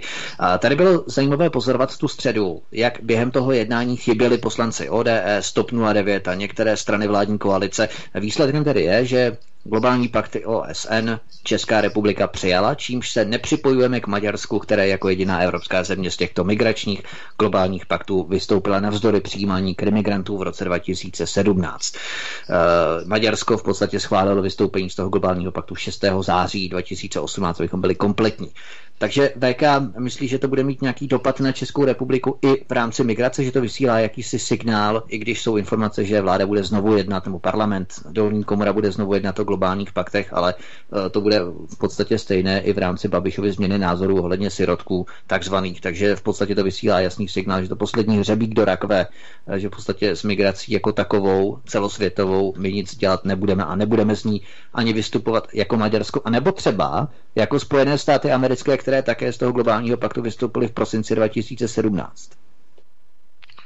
Ehm, zase, já se nechci opakovat, ale zase bych musel zopakovat to, co jsem říkal před nějakými 15-20 minutami. Ehm, jestliže Evropská unie je nastavená tak a tím způsobem, že se chce islamizovat, tak potom každá země, která chce v Evropské unii zůstat setrvat, musí přijímat migranty. Je to děsivé, je to tragické, lidé to odmítají, lidé na to se chtějí dívat jinak skrze růžové brýle, doufají v mesiáše, doufají v zachránce, ve změny náhle, eh, erupce, osvícení a ozáření, že se něco změní. Ale to je, to je lhaní si do vlastní kapsy. Jestliže v minulých volbách zvítězilo globalistické hnutí Andreje Babiše, které chce více Evropy, které chce více globalizace, které chce setrvat a zůstat v Evropské unii, tak to znamená, že Česká republika bude muset přijímat migranty v nějaké podobě. Buď jako starci a nemocní, anebo jako děti a bezprizorní a sirotci anebo nějací jiní studenti, eh, doktoři, inženýři, eh, já nevím, eh, arabští Einsteinové, já nevím, něco takového podobného. To je úplně jedno, na tom vůbec nezáleží. Zkrátka taková země bude přijímat migranty.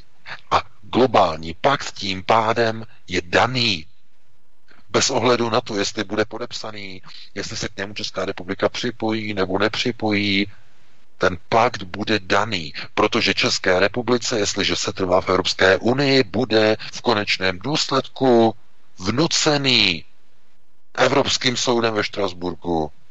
Když se na něho obrátí nějaký migrant a řekne, že se mu dostalo špatného zacházení v České republice, nějaké jeho migrační právo bylo pošlapáno, tak ten štrasburský soud mu dá zapravdu, řekne mu, ano, země světa většinově v OSN podepsali migrační pakt, ano, vaše migrace je lidským právem a Česká republika vám ho pošlapala a je vymalováno. A ten štrasburský soud řekne Praze, vy pošlapáváte lidská práva. A myslíte si, že někdo bude odpovídat a bude říkat, no ale u nás to není ukotvené zákonem? Ne. Globalisté jsou nadřazeni jednotlivým státům. OSN je nadřazena také jednotlivým zemím. Takže tam vůbec nejde o to, že by to bylo jenom deklaratorně nastavené, že by to byla deklarace, která je nevymahatelná. Ano, ona bude nevymahatelná zase z toho hlediska, eh, že někdo nebude moci na základě té deklarace třeba, já nevím, eh, tlačit na politiky, aby něco přijali. To znamená, nebude to vymahatelné, že by politici museli něco přijmout. Ale bude to vymahatelné u cizích soudů. U těch evropských. Tam ano, tam to bude vymahatelné. vůči a proti České republice. A Česká republika může do aleluja říkat, a my jsme to sice podepsali, ten pakt, ale my se tím řídit nemusíme, i když jsme ho podepsali.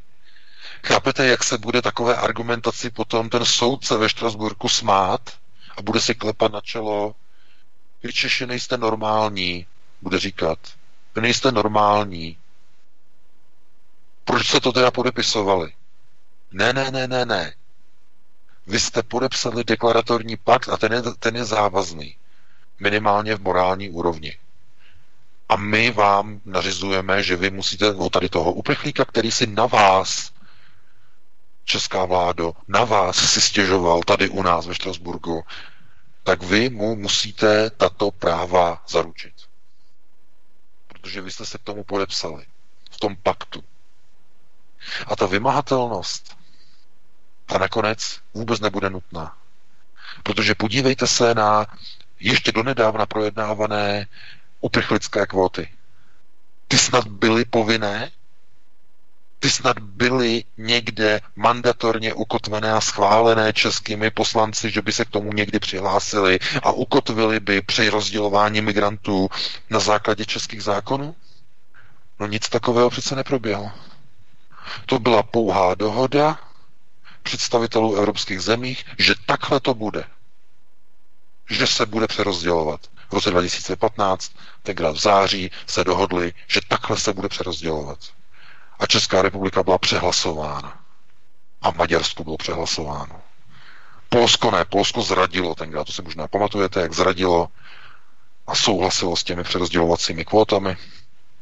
Ono to bylo zrovna krátce po tom, co byl zvolen do funkce e, předsedy e, prezidentem Evropské unie Donald Tusk, takže to bylo jasné, to jako ruka ruku meje, takže oni to tak udělali nakonec, potom stejně byla zvolená nová vláda polská, to všechno komplikované, se, to, polské vztahy se nalomily s Bruselem a tak dále. No, jenže je to pouze jenom ukázka toho, že je úplně jedno, jestli je něco ukotvené jako vymahatelná smlouva nebo ne, protože když se něčemu podepíšete u globalistů, tak je hotovo. Protože to je jako když se upíšete mafii. To také není vymahatelné někde u soudu, ale je to vymahatelné potom pistolí někde. nebo nějakou brokovnicí, samozřejmě. Chápete, jako globalisté se chovají jako mafiáni. Vy, když jim nevyjdete vstříc, no tak oni na vás uvalí sankce, které jsou protizákonné a jsou také protiprávní. A ty už jsou protiprávní. Jsou v rozporu s Mezinárodním e, obchodní organizací WTO. Sankce uvalené na Rusko jsou protiprávní z hlediska mezinárodního práva. Jsou v rozporu s Mezinárodní světovou orga, e, obchodní organizací. Rusko na to upozorňuje, ale má to nějaký vliv na něco? Ne. Protože oni určují pravidla. Oni, globalčiky, oni rozhodují. A takhle je pravda. A tohle to je pravda a takhle to má být. A to je jedno, že to je vymahatelné. My to na vás vymůžeme jinak. Takhle oni uvažují. No, takže eh, jako je úplně jedno, jestli samozřejmě, že já nepochybuju, že to bude podepsané, že Česká republika to podepíše, pan Hamáček eh, přijede do Marrakeše, podepíše, bude, bude se tam smát jako sluníčko, eh, takže ano, bude podepsáno, no ale od toho už je potom jenom krůček, že od toho okamžiku, v tom momentu, v té dané chvíli Kdykoliv si nějaký migrant v České republice usmyslí, že jeho migrační právo bylo pošlapáno, od takového okamžiku může si zažalovat o svá práva a může se domáhat svých práv u evropských soudů. Konec konců migranti už můžou v České republice dokonce volit, dokonce můžou kandidovat, i když nemají občanství, na základě Lisabonské smlouvy. To je, to jsme už o tom psali, taky jsme o tom měli pořad, mimochodem.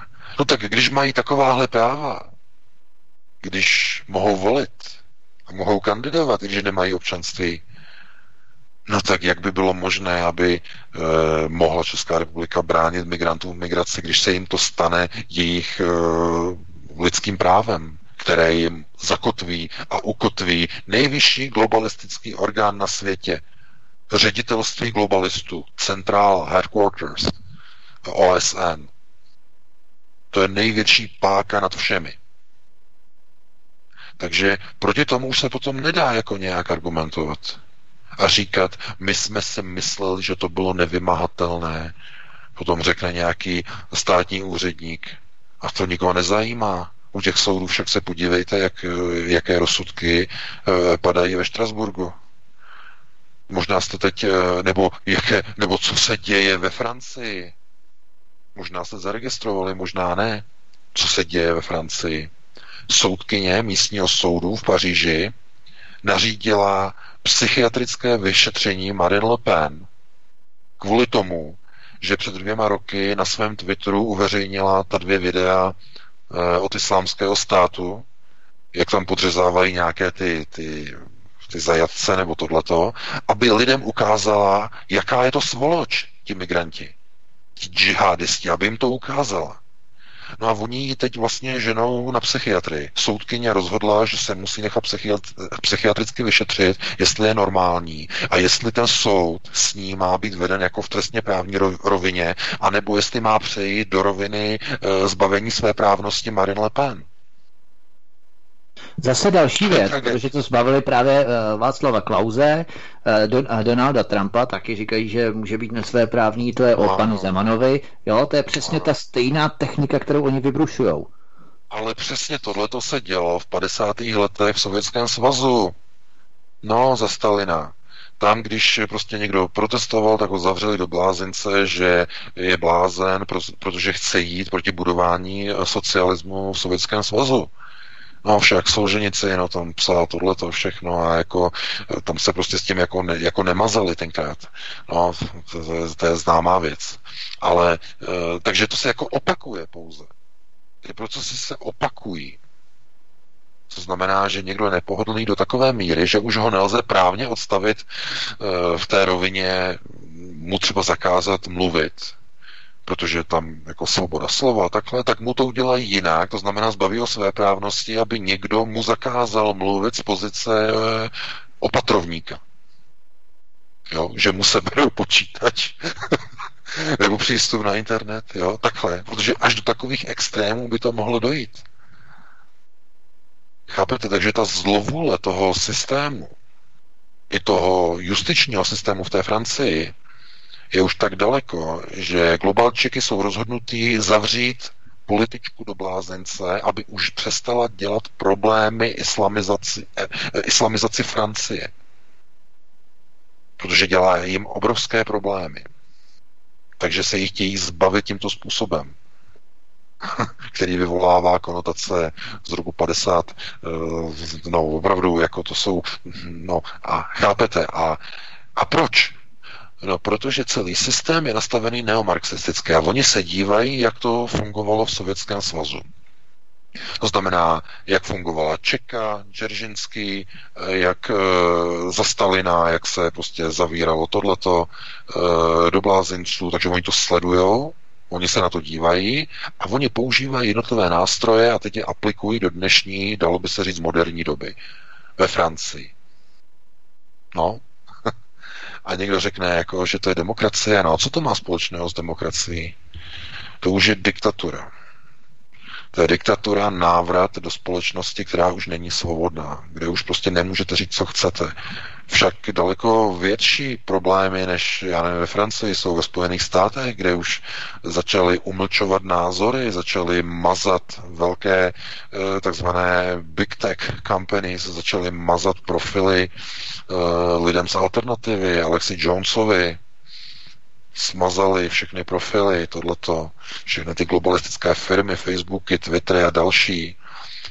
No, protože nechtějí, aby mluvil, nechtějí, aby byl dostupný.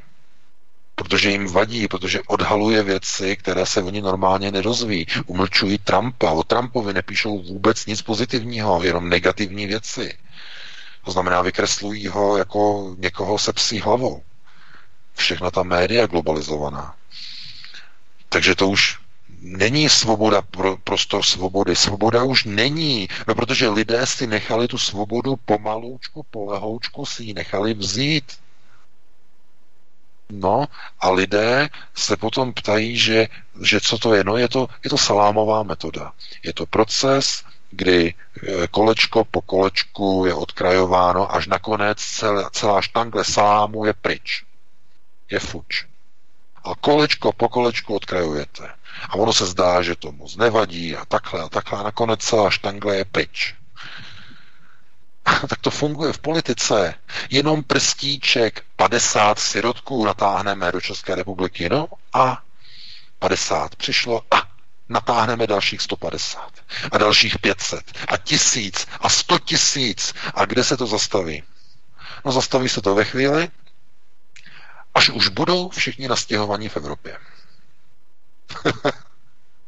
až bude celá Afrika přestěhovaná do Evropy a celá Asie bude nastěhovaná do Evropy a všichni ti, kteří mohou chodit a můžou odejít a vstát někde tam z toho domova, kde mají v těch arabských a afrických zemích, tak ti, kteří se budou moci vydat na cestu, tak ti všichni se přestěhují do Evropy. A Evropa bude Afrika, Euroafrika. To je ten model té Euroafriky, eh, kdy oni vlastně chtějí, aby eh, celý, vlastně celá společnost se úplně změnila, aby došlo k udržení ekonomického růstu na systému indukce chudoby, to znamená lidé schudnou. Když schudnete, tak dokážete udržet světový růst, který ovšem má jiné, eh, jiné bilance. To znamená, eh, že když roste chudá země, tak roste jinak, než když musí růst země bohatá. Bohatá země roste těžko, neustále, nepřetržitě, protože to je hlavním cílem globalistů, nepřetržitý růst. Protože dokud jsou země zadlužené, do té doby je možné je kontrolovat. No a kdo, kdo je kontroluje? No banky. A komu patří ty světové banky? Mezinárodní banky a IMF a Světová banka. Komu to? A, a jaké firmy a jaké banky združuje? Jaké jsou tam banky? No, zase tam vidíme banky těch známých pánů se zahnutými nosy a zobáky. Tam všude je vidíme. To jsou oni. Oni řídí globalizaci. Pro boha. Já čtu takový neuvěřitelný věci na tom internetu, co člověk se dozví prostě kdo všechno, že mimozemšťani řídí prostě globalizaci a nějaké nadpřirozené osoby, že řídí globalizaci a tohle to všechno. Já nevím, lidi to jako nevidí, nebo to nechápou, nebo eh, vyplatíte nějakým mimozemským platidlem, když si jdete pro výplatu, nebo kupujete si nákup. Co držíte v ruce? No, většina z vás už teď v téhle chvíli drží takové plastické, plastové věci, se jim říká platební karty, no a tam ty loga, která jsou tam napsaná, no, Visa, Mastercard, American Express a další. no a komu to patří? No, to jsou globalistické firmy, patří nosatým pánům. Mezinárodní zobchodování, SWIFT, SEPA systém, nastavení, eh, komu to patří? No, patří to pod Evropskou centrální banku. No a kdo, kdo je hlavními garančními mechanismy Evropské centrální banky? No, IMF, Mezinárodní měnový fond a Světová banka jsou hlavními partnery ECB. No a kdo vlastní tyto subjekty? No zase, no satí pánové. Takže eh, znovu je třeba si říct, to nejsou muslimové, kteří pro, provádějí nebo kteří přišli s nápadem islamizace Evropy. Do té Evropy je pozvali nosatí pánové, kteří chtějí udržet nekonečný ekonomický růst. A to nelze dosáhnout bez globálního schudnutí celé západní civilizace. To znamená, oni tomu říkají velký globální rezet, přenulování, vynulování to znamená, přijde se o majetky a začíná se na novo. No a to lze zařídit mnoha způsoby. Tím nejrychlejším rezetem je světová válka, zničení měst, zničení infrastruktury. To už lidstvo zažilo několikrát. No ale jsou i méně, eh, řekněme, bizarní a méně ničící věci, jako je například pokles populace, který schudne a zlikviduje národy, které zaniknou, které se musí uskrovnit a musí si hlavně na svůj provoz a na své důchody půjčit a zadlužit se. To znamená, buď uh, provedete rezet tím, že vyvoláte válku, anebo vyvoláte rezet tím, že zadlužíte všechny země, všechny národy tak, že budou muset splácet způsobem, že nikdy své dluhy nesplatí. Tím totiž dojde k nastartování nekonečného kruhu splácení nebo spirály, která neustále poroste, poroste, poroste a jednotlivé země, které to nebudou zvládat, tak eh, budou vyhlašovat úpadek, schudnutí a znovu se bude startovat a znovu se nastartuje. A znovu úvěry a znovu půjčky a znovu hypotéky a všechno pořád dokola. A ve skutečnosti, když se podíváte na všechny e, procesy, které probíhají a když se podíváte na tu svoji výplatu, kterou máte a podíváte se na tu banku, kterou máte a na ty platební karty, které potřebujete, tak vidíte, že mm, ta globalizace se nakonec plíživě dostala i do vaší peněženky, do vaší rodiny. I tam máte ty tablety, i tam máte ten internet, i tam máte globalizované produkty, bez kterých zkrátka už se vůbec ani nepohnete.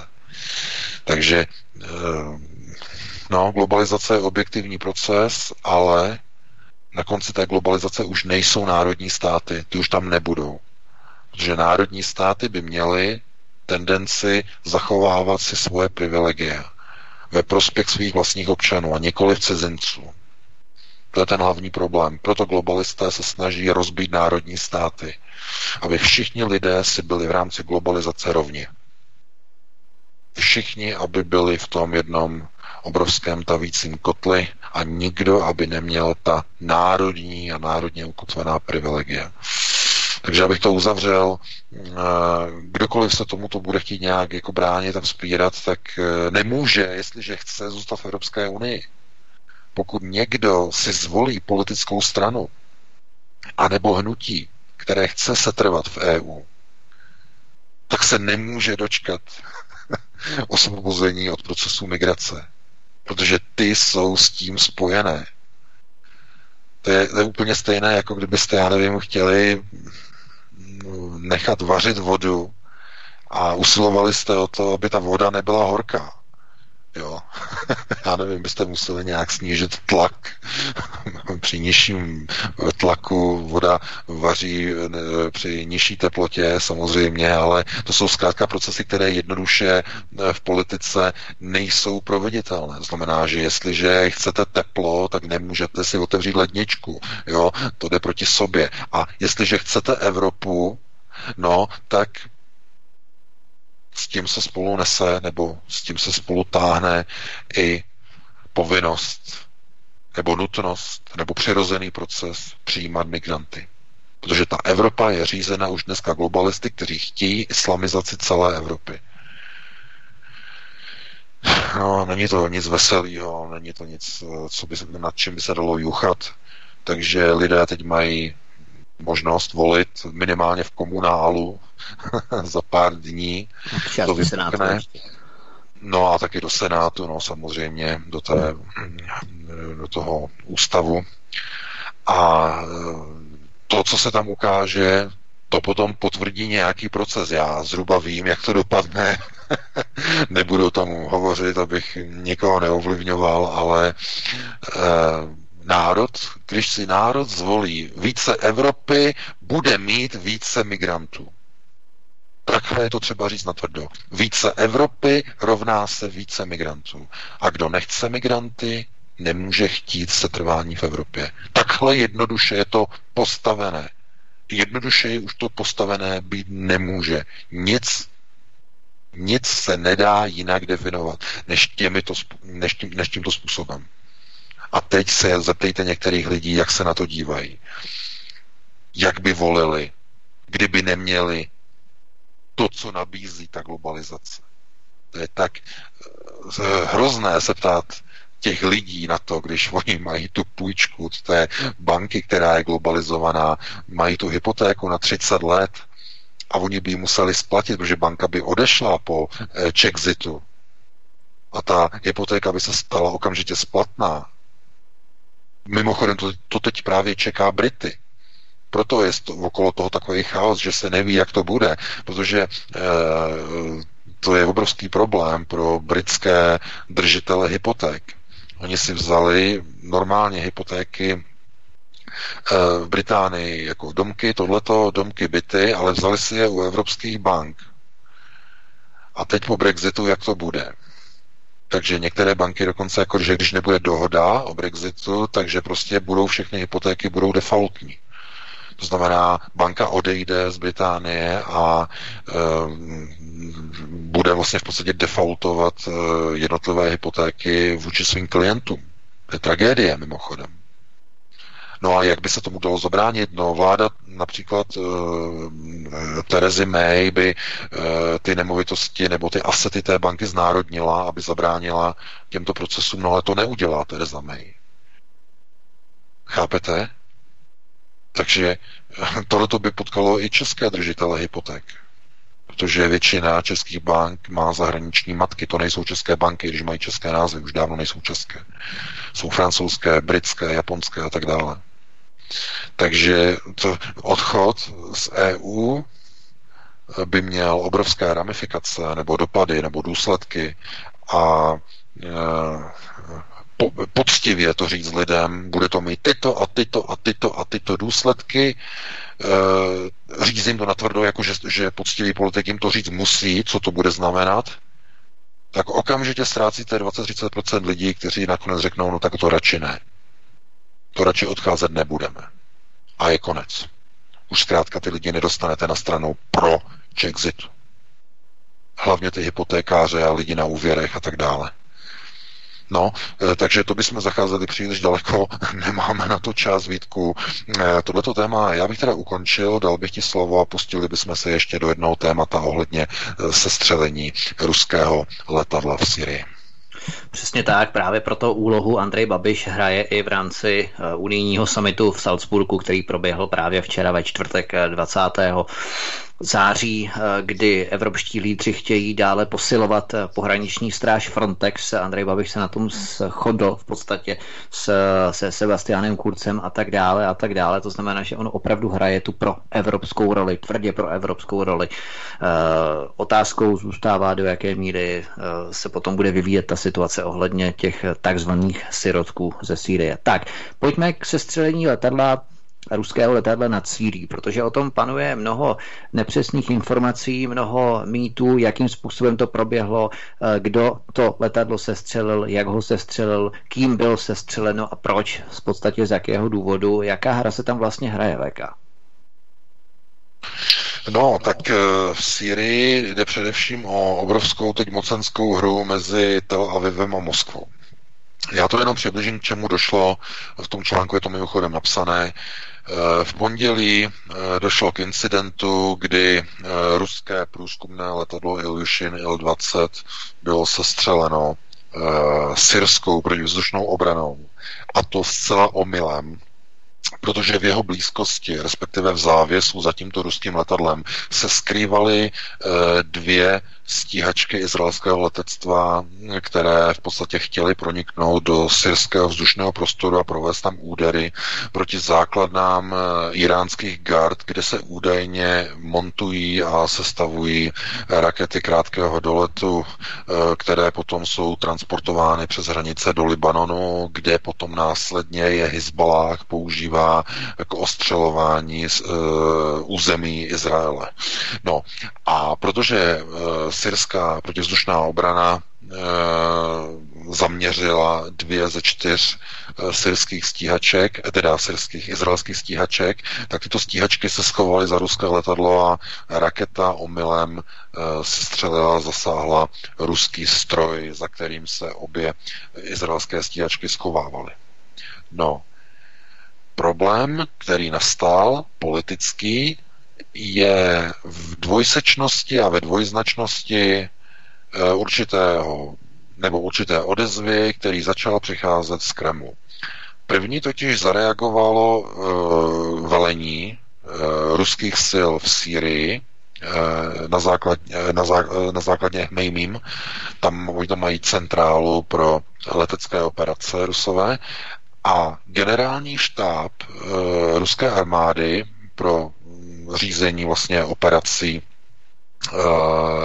ruského letectva, který se nachází, nebo to centrum se nachází v ruské Voroněži, tak generální štáb oznámil, že e, činí Izrael plně zodpovědným za toto sestřelení a že ruská armáda z tohoto vyvodí důsledky. To byla první reakce, která přišla večer v pondělí e, do médií. O dvě a půl hodiny později přišlo vyjádření z Kremlu, které toto vyjádření e, upravilo s tím, že eh, Vladimir Putin uvedl, že se jedná o nešťastnou náhodu, kterou je třeba prošetřit a e, že je třeba si zjistit, e, teda, co tam proběhlo, ale že to nelze srovnávat s rokem 2015, kdy Turecko sestřelilo e, ruskou stíhačku na hranicích mezi Tureckem a Syrií. To si možná vzpomínáte, jak stíhačka tureckých vzdušných sil sestřelila ruský Suchoj Su-24. Takže to se možná pamatujete. Ale že, že prý to není stejná situace a to z toho důvodu, že tehdy uh, turecký stíhač úmyslně sestřelil ruské letadlo, ale dneska, tentokrát, že to bylo jiné, že to bylo souhrou nešťastných náhod. No, takhle. A samozřejmě, že hned na ruské scéně, já to sleduji, na alternativě hned byly výroky, že ta reakce byla příliš slabá, e, že bylo třeba zareagovat nějak ostřeji a tak dále a tak dále, že se rozcházejí některé názory ruského generálního štábu, což je naprosto normální. E, to už jsem na to i reagoval několikrát a i rusové vědí, že v Rusku vlastně působí dvě síly centrálního velení. Jedno je ruský generální štáb a druhý je, e, je Lev Leviev, jo, mimochodem. Takže to je teda, nebo takto, e, ne Lev Leviev, ale Vladimir Putin. Takhle, abych byl přesný. No a tyhle ty dvě centra řízení de facto mezi sebou vedou určitý názorový spor. Ten spor je o řízení gospodárstva ruského. To znamená, že jakým směrem by měli jít. Normálně na vertikále moci v Rusku ovšem rozhoduje prezident, protože vertikála moci je daná. Eh, ono to neplatí úplně o celém Rusku. Eh, neplatí to minimálně o armádě. Armáda má vedení do značné míry horizontální s prezidentem. Tam nefunguje něco, čemu bychom řekli vertikála moci, tam je spíš horizontála na úrovni e, kanceláře prezidenta Ruské federace. To znamená, že eh, ta hlavní obrana Ruské federace spočívá vlastně na stejné úrovni, jako je vrchní velitel ozbrojených sil, jako je Vladimir, Vladimir Putin. Znamená na té úrovně armáda, zhruba tam. A proto, když dochází k určitým rozporům, že řekněme v intenzitě některých reakcí a odezev, tak to vyvolává určité dohady a konotace.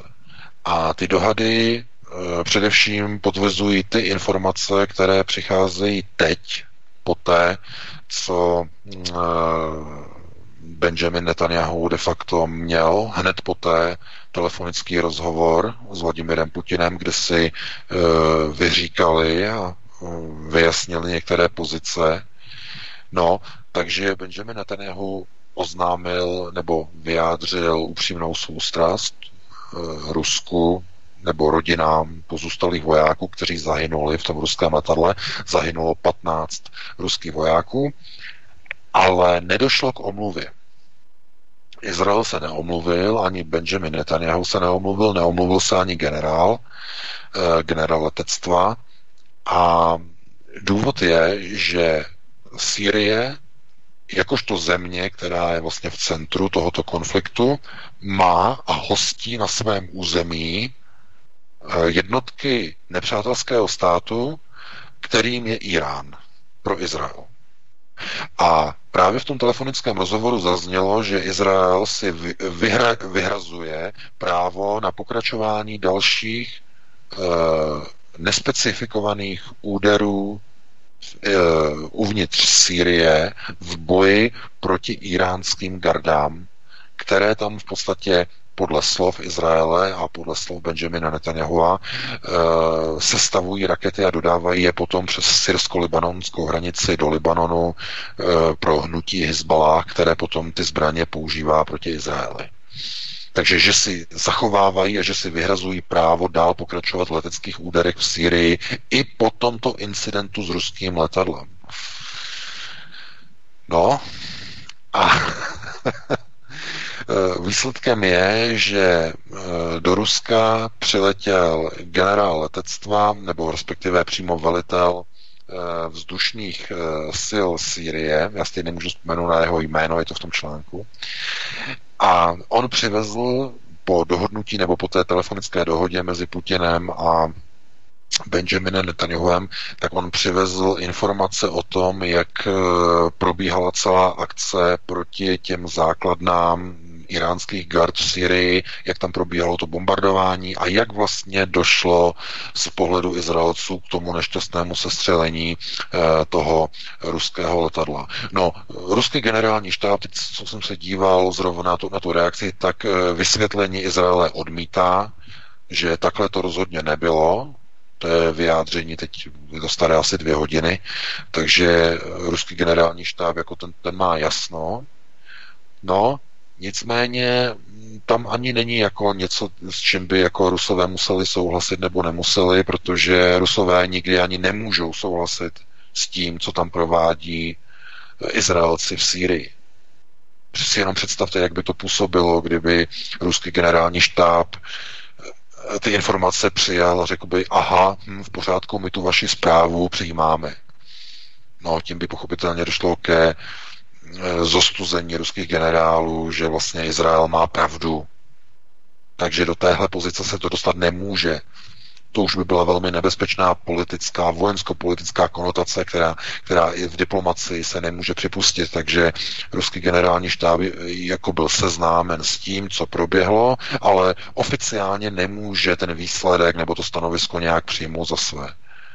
To znamená, jediné, co se tím vlastně eh, splní, je to, že, eh, jak už tedy bylo vlastně uvedeno eh, na médiích v Izraeli, tak oni udělají, nebo Rusko a Izrael připraví vlastně spolupráci na úrovni vojenského velení, takzvaný JTAC. Uh, to je něco podobného, co se používá v Severoatlantické alianci. Je to koordinace taktických a bojových operací na společném území více armád. To znamená, že Rusové a Izraelci vytvoří speciální centrum komunikační, kde si budou říkat vzájemně, kam zrovna míří jejich letadla a kde zrovna, v jaký čas a v jaké letové hladině se budou letadla nacházet a na jaké cíle budou útočit. A budou si o tom říkat v nějakém určitém dojednaném předstihu, eh, který bude větší než jedna minuta, což bylo varování, které vlastně přišlo při té situaci, eh, kdy izraelské stíhačky vstupovaly za Iljušinem 20 eh, do syrského vzdušného prostoru. Tak Izrael tehdy vyslal varování varování Rusům minutu předtím. To je strašně krátká doba. Takže oni se dohodnou na nějaké delší lhůtě, já třeba 10 minut, oni nemůžou ani víc, 10-15 minut maximálně, že tam něco proběhne a e, Rusové dají v podstatě vědět svým operátorům, že e, tady je třeba, já nevím, e, upravit letovou hladinu a zase Izraelci budou vědět, tam zase třeba nemůžeme letět, protože jsou třeba Rusové právě teď a tak dále a tak dále. To znamená, dojde ke zlepšení koordinace mezi Moskvou a Tel Avivem, respektive mezi generálním štábem ruské armády a mezi velením IDF, to znamená izraelské armády. To, co je tam určitý problém, nebo já tam vidím určitý problém, je v tom, že z téhle rovnice úplně vypadla jedna proměna. A to je, Izra- a to je, to je Sýrie. Protože v té dohodě Sýrie vůbec ne, nefiguruje. Myslím tedy jako syrská armáda. Nefiguruje tam vůbec nikde na žádném místě. To znamená, eh, pěkně to řekl Alexej Semjonov, novinář ruský, který se před dvěma dny, no předevčírem, ptal na tiskové konferenci eh, Vladimira Putina, že kdo je vlastně spojencem ruská nebo ruský armády v Syrii, kdo je vlastně spojencem. Jestli je to syrská armáda Bašára Asada, nebo jestli je to izraelské letectvo Izraele. Kdo je vlastně spojencem Ruska? No a Vladimir Putin na to odpověděl, že na urovnání syrského konfliktu bude Rusko spolupracovat se všemi partnery v regionu.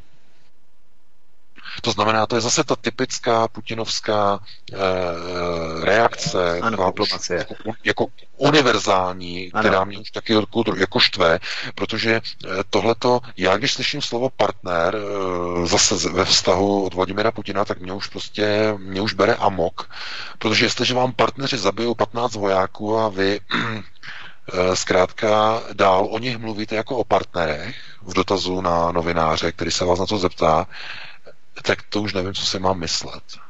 To už jako, jako ano, je to vše Vladimír Putin dělal pro KGB, takže on nemá tyhle ty emoce, on je má zvládnuté výborně.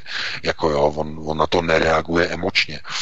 Jenže kdo na to emočně bude reagovat, to jsou jeho voliči. Jsou voliči Vladimira Putina. Uh, znova, ta verti, vertikála moci v Rusku je skutečně velmi příkrá. To znamená, oni vidí e, gosudára, Rusové, mluvím o obyčejných Rus, Rusech, oni vidí gosudára, pod ním je vláda, pod vládou je Duma, parlament a pod Dumou je lid. To je ta jasně definovaná vertikála moci. Znova, tam armáda není začleněná. Armáda je na stejné úrovni, co je prezident. Ta je horizontálně s prezidentem. A e, když se něco stane, tak e, ten třesk toho blesku vždycky na základě vertikály jako první přijme prezident v Rusku nebo v ruských reálích. Ten je tento schytá od lidu jako první, jako hromosvod. No a pokud ta vertikála je nastavená dobře, tak eh, ten úder toho hněvu lidu projede směrem dolů.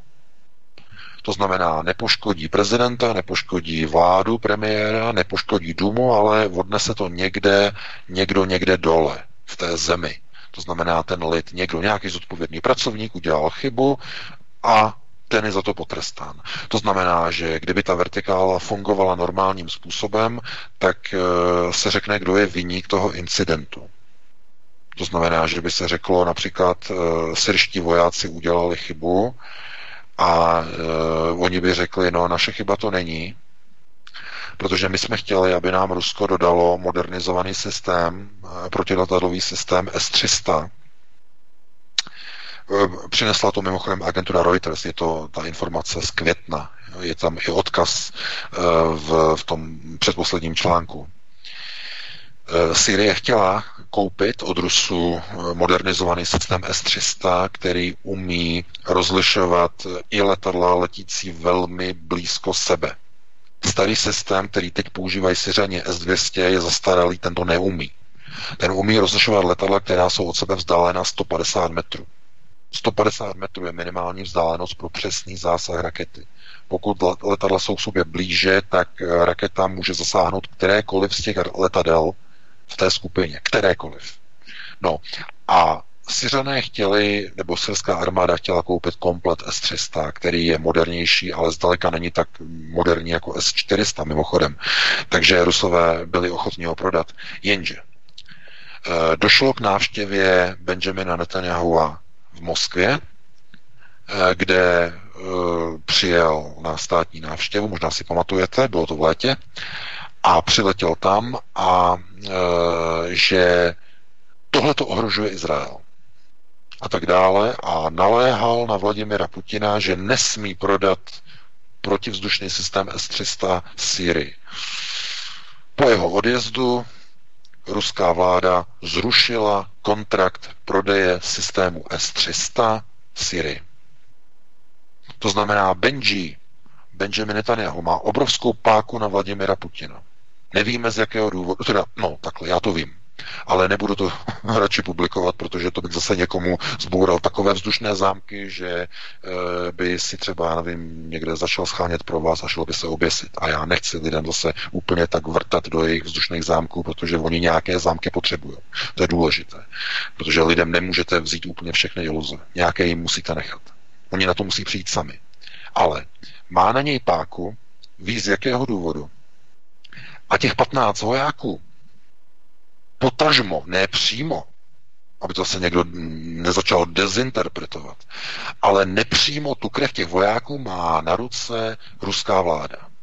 Protože kdyby nezrušila ten kontrakt kvůli Netanyahuovi, tak dneska by v té Syrii měli vz- protivzdušný systém S-300, který by bez problému ten Ilyushin 20 eh, odlišil od těch izraelských stíhaček, i když letěli v blízkosti za tím Ilyushinem. Tohle to je chyba Rusů. Zaplatili za tuhle chybu ústupku Benjaminu Netanyahuovi, že neprodali systém S-300 do, do Sýrie 15 životy svých vojáků. Proto nechce Vladimir Putin do toho vrtat, proto měl tu tiskovku, kde se tak ošíval, kde kroutil očima, eh, hledal slova, omluvy, protože to míří přímo do jeho řad. On ví, z jakého důvodu to je.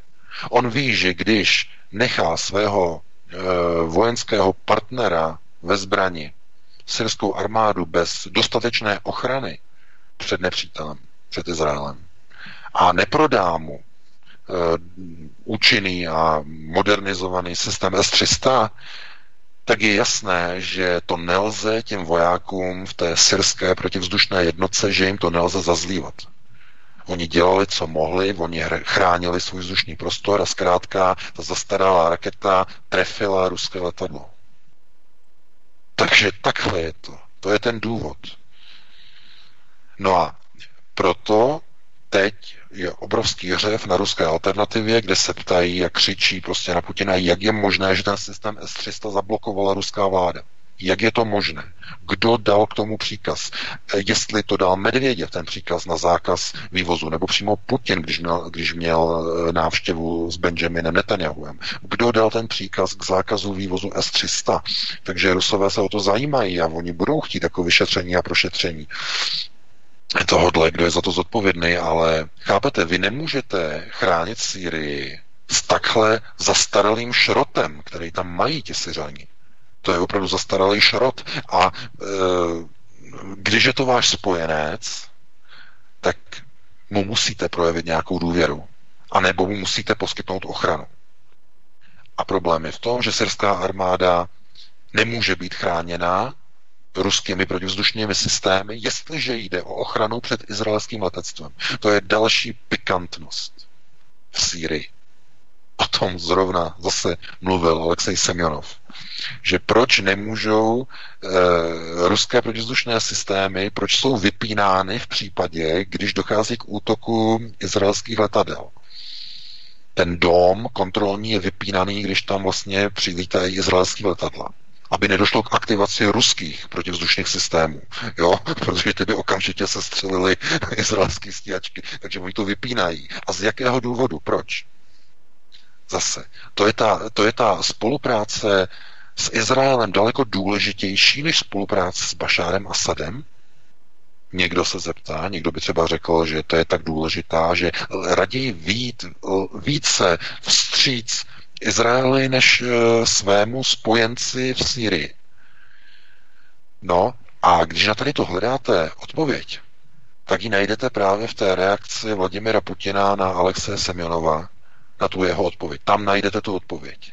Když on mu odpověděl na ten dotaz, kdo je spojencem, tak Vladimir Putin mu řekl, že při urovnávání konfliktu v Sýrii bude Rusko spolupracovat se všemi partnery. Tím řekl úplně všechno, dokonce více, než Vladimir Putin chtěl. Tím řekl úplně všechno. Co tím řekl? Že tam nemá spojence naprosto žádné. Respektive, že je ochotný spolupracovat s kýmkoliv, ale nikdy proti někomu. To je důležité. Protože spojenectví znamená, že jste, že jste antagonisticky spojení s jedním partnerem vůči jinému partnerovi to je spojenectví. Ale pokud e, se nezastanete žádného spojence, tak nemáte spojení, nemáte žádné spojenectví. De facto jste tam v, po, v pozici jakéhosi emisara e, nebo jakési jednotky OSN, e, jakéhosi mírového sboru, který dohlíží na to, jestli se tam mezi sebou ty znesvářené strany moc neřežou. To znamená, děláte tam moderační prvek, aby se tak dalo říct, moderační prvek. Tak a už máme no. pět minut po devátý, když tak jenom. Já vím, já vím, jasně přetahujeme. Já to, jenom, já to jenom dokončím v tom smyslu, že uh, to hlavní, co se ukáže, jaké je postavení vlastně celé participace ruských ozbrojených sil, které mají jiný názor na řešení syrské situace, než má Kreml mimochodem, v rámci vlastně toho vertikálně horizontálního řízení, protože ruští generálové by to chtěli ukončit celou tu eskapádu v Sýrii, to znamená, chtěli by zlikvidovat ty teroristy, generální štáb měl připravený program eh, společně eh, se syrskou armádou na konečnou likvidaci všech teroristů v Edlíbu. To je poslední bašta islámského státu v Sýrii. A Vladimir Putin to zablokoval, stopnul, vyhodil teď před několika dny, na konci srpna, no to už je víc, skoro měsíc, eh, vyhodil 15 generálů a místo toho dohodl s Erdoganem, s tureckým prezidentem, dohodl e, vytvoření demilitarizované zóny a odchod těchto radikálů, jejich dobrovolný odchod z Idlíbu, kdy odejdou a rozpustí se a rozejdou se do svých domovů. Ruští generálové jsou z toho úplně na větvi. Ti nerozumí, co se děje. Já sleduji ruská diskuzní fóra, tam píšou vojáci na úrovni majorů, kapitánů, jsou ta ruská diskuzní fóra a oni kroutí hlavama, že co se to děje, co se to děje s Ruskem, co se to děje s naší vládou, co se to děje s naším gosudárem. Takhle tam píšou rusové. A něco se stalo. A já vám řeknu, co se tam stalo. Problém je v tom, že kdyby došlo na e, řízení Eh, těchto ruských generálů, tak vypukne válka. Válka mezi Ruskem a Západem. A z jednoduchého důvodu. Protože v tom Idlíbu, a to je veřejné tajemství, ti teroristé ve skutečnosti, kteří tam jsou, tak mnozí z nich, stovky a stovky z nich, jsou ve skutečnosti ti západní partneři Ruska. Jsou to ti operátoři CIA, operátoři Mossadu, operátoři vojenské izraelské rozvědky Shin Bet.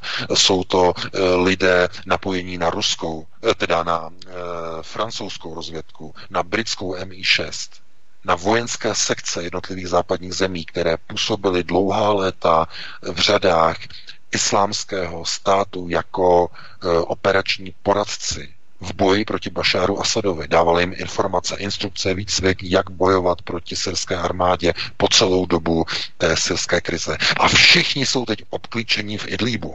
Pokud by tam nasu, napochodovala ruská armáda, pozabíjela je, tak by ve skutečnosti nepozabíjela jenom ty fousaté džihadisty, ale pozabíjela by i stovky občanů cizích tajných služeb kteří mají americké, britské, francouzské a další pasy občanů cizích zemí, těch západních, těch partnerských v úvozovkách. To znamená, bylo by to jako třísknout kladivem do porcelánu kvůli tomu, že tam lezou mouchy. Doslova obrazně řečeno. A teď otázka. Jak to vysvětlíte ruským občanům? Jak jim vysvětlíte, že že vaše gospodárstvo jedná s partnery, kteří několik let se snažili i vlastně od roku 2015 zabíjet vaše vlastní vojáky v Syrii. Jak jim to vysvětlíte? No to nejde voličům vysvětlit. Ani Vladimir Putin by nebyl schopen to vlastním voličům vysvětlit. Jak je možné, že eh, ti teroristé budou z Idlíbu evakuováni a že se rozejdou zpátky do svých domovů, kde klidně můžou v tom džihádu pokračovat, jakože mnozí z nich budou. No a potom si eh, najednou zjistíte, že vykreslovat si obrazy různých mesiášů a různých gosudárů je do značné míry eh, hodně nebezpečné, protože nakonec zjistíte, že ten gosudár musí volit mezi jedním zlem a druhým zlem a musí si vybrat v zájmu národní bezpečnosti to zlo, které je menší. To znamená, kdyby tam začaly padat bomby na ty partnery v Idlíbu, v uvozovkách ty partnery Ruska, ty Američany a ty Francouze a ty Brity a ty poradce tajných služeb těchto těch zemí, tak by to vyvolalo válku mezi Ruskem a e, těmito západními zeměmi. Je to naprosto jasné. No a jenže jak, za jakou cenu to bude? No bude to za cenu toho, že ti radikálové přesunou džihad ze Sýrie v mnoha ohledech právě do Ruska a právě do bývalých zemí Sovětského svazu, do eh, Tadžikistánu, Dagestánu, do Čečenska a tak dále. Protože mnoho těch lidí, kteří vstoupili do islamského státu, pocházejí právě z bývalých e, sovětských republik, kde je vysoké zastoupení muslimů, právě tady ty zmíněné země, nebo tady ty regiony, které jsem teď jmenoval. Takže mnoho, je tam obrovské množství Dagestánců, mimochodem, v, v řadách islamského státu v tom Idlíbu. No, ale právě jim by nedělalo problém Rusům je pozabíjet v tom Idlíbu, to je samozřejmé, ale je problém, když mezi nimi jsou poradci západních tajných služeb, jak těch civilních, tak hlavně vojenských. A pozabíjet v Idlíbu desítky a stovky poradců Shinbetu, to znamená vojenské tajné služby izraelské, to by, to, to nejde, přesto nejde vlak prostě, protože Rusko je ruský židovský kongres, který ovládá Kreml, který dosadil Vladimira Putina k moci v roce 99 Lev Leviev, blízký přítel Benjamina Netanyahu a to neexistuje, neexistuje a znovu říkám, neexistuje. Proto oni udělali tohleto řešení. To znamená, oni je nechají odejít z Idlíbu, část jich půjde do Evropy. To na to se musí Evropa připravit. To je důležité, protože několik, eh, ně, některá skupina z nich pochází z Belgie, eh, z těch get z Francie. Eh, odhaduje se, že v Idlibu je skoro 2000 francouzských občanů, kteří tam odešli bojovat do džihádu, tehdy do islámského státu. Ti se vrátí do Evropy. Dovedete si představit, co se začne dít, až se vrátí. Takže a teď, jaká je role Vladimira Putina, jak zabránit válce, ale zároveň zabránit tomu, aby nebyl v budoucnu obviněn z toho, že umožnil útěk teroristů a džihadistů. A jak vlastně vysvětlit před vlastními voliči a občany, že na podnět e, premiéra Izraele neprodal svému spojenci Sýrii tak e, životně důležitý protiletadlový systém S-300, a tím pádem není syrská protivzdušná obrana schopná rozlišovat letadla, která letí velmi blízko sebe. Kvůli tomu došlo k sestřelu Il-20 místo e, izraelských F-16. A zase otázka. A, a jak, co by to znamenalo dát Syřanům tyhle zbraně do ruky? To znamená, znamenalo by to přesně umět zaměřovat letadla e, Izraele protože ten systém S300, ten je opravdu pokročilý, že je starší, než ten nejnovější S400, tak je velmi pokročilý a ten, ten je, to je, to je zabiják na americké stíhačky S300. Zabiják. Před těma nej, před uh, raketama z S300 nelze uniknout. Protože oni mají, uh, jinak rakety S300 mají objektově optické navádění. To znamená, nelze za letadlem, za stíhačkou vypustit falešné cíle, ty tepelné, protože ta, protože ta hlavice, ta hlavice se řídí v podstatě objektově, to znamená sleduje objekt, jakoby na té, na té infračervené kameře sleduje objekt a když se rozpojí ty objekty, to znamená je jich víc, tak ta raketa přepne na radarové navádění. To znamená, má v sobě zabudované eh, vlastně krátkovlný radar a vybírá si největší odrazový objekt. To znamená, ignoruje raketa ignoruje e, ty falešné cíle, které stíhačka vypustí za sebou a přímo trefí letadlo, největší objekt. Takže to je zabiják amerických stíhaček S-300. Já to jenom ukončím, Vítku, takže chci jenom říct, že e, Vladimir Putin zkrátka e, musí sedět na té židli, na kterou byl dosazen a musí udržovat dobré vztahy s Izraelem, a nemůže provádět kroky, které by chtěla provádět e, ruská generalita, generální štáb, protože kdyby jim to dovolil, tak by vznikla, vznikla válka s těmi západními partnery, se kterými je třeba udržovat hru na úrovni nějaké partie, i když oni proti vám útočí a zabíjejí vám vaše vojáky.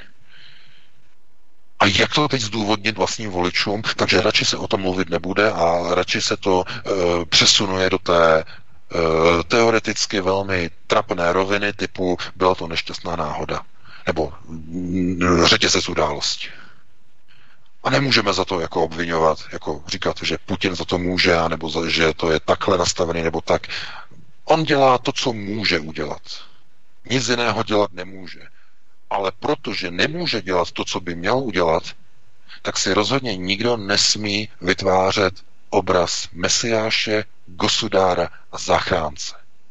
Protože nic, tak, nebo v žádné takové pozici Vladimir Putin není a nebude. Protože jeho pozice je v rámci onoho ukotvení čistě daná. To znamená součást vertikálního řízení moci, kdy on v podstatě jako na vrcholu odskáče veškeré romobytí, ale jeho úkolem je de facto e, řídit systém a zemi způsobem, aby nedošlo ještě k horším procesům, než kterým musí Rusko momentálně čelit.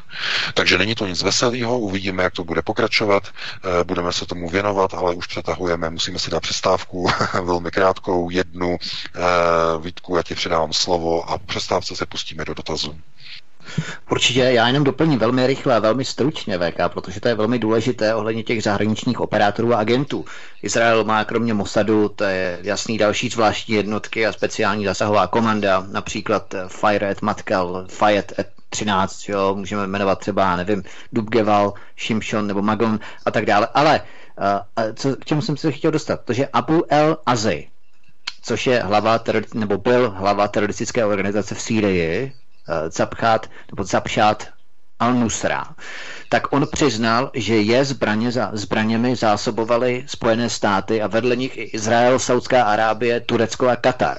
No a on to přiznal eh, v rozhovoru s německým novinářem Jürgenem Todenheferem v prestižním německém deníku Berliner Zeitung. No a podle toho Abu El Alzeho získala Al-Nusra od Spojených států miliony dolarů proti tankové rakety TOV, TO2TV, a tanky. No a ty tanky získaly z Libie za pomoci západu Turecka a Izraele kdy se ty tanky přes Turecko převážely mimochodem. No a ještě výcvik bojovníků Al-Nusry v používání těch raket TOV, TOV, vedli přímo američtí vojenští experti od Kataru a Saudské Arábie potom. Al-Nusra získala 5 milionů dolarů, Kuwait přispěl potom sumou 4,5 milionu dolarů, ale za každou vykonanou operaci. Jo? To znamená, od roku 2011 těch vojenských operací bylo, že bychom to ani nespočítali. No a zajímavý je ten Izrael, který Al-Nusru podporoval, totiž Al-Nusra bojuje proti Asadovi eh, dále Hizbaláhu v Libanonu a i palestinskému Hamásu. Takže pokud by byly ty síly porazeny, poraženy, tak Izrael by mohl smést ze stolu v podstatě možnosti navrácení okupovaného území Golanských výšin. A Ohledně těch amerických vojenských expertů, tak uh, poslední informace turecká agentura Anadolu zveřejnila v úterý 18. července 2017 bez uvedení zdrojů souřadnice deseti amerických základen na severu Sýrie v oblasti kontrolované kurdskými milicemi IPG. Takže odsud ti vojenští američtí experti, kteří cvičili uh, ty dané Al-Nusra a, a další organizace v Sýrii. Takže to jenom, to jenom v podstatě k dokreslení té situace, která tam v podstatě panuje ohledně těchto organizací. Fajn, dáme si písničku, Martine, a budeme budem pokračovat.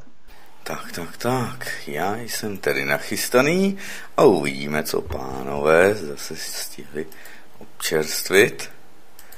Ano, no, já jsem čerpal pořád. Dobře, ty jste se o to skoro poprali. Výborně. Tak, já doufám, že teď už zavolá paní Blanka, aby nám teda sdělila cože to potřebuje, tak. Jaké je počasí kolem Kladné? Já bych se možná, Martine, zaměřil na to, jestli máme třeba nějaké e-maily, nebo jsme zapakali telefonní číslo, pokud tele- posluchači poslouchají přes mobil a nemají stránku před očima. Telefonní číslo máme, samozřejmě 720 739 492. Nachystáno. A koukneme se na maily, jestli nám nějaké přišly. Maily přišly, takže asi sem dám i telefon. Tak, koukneme se na to.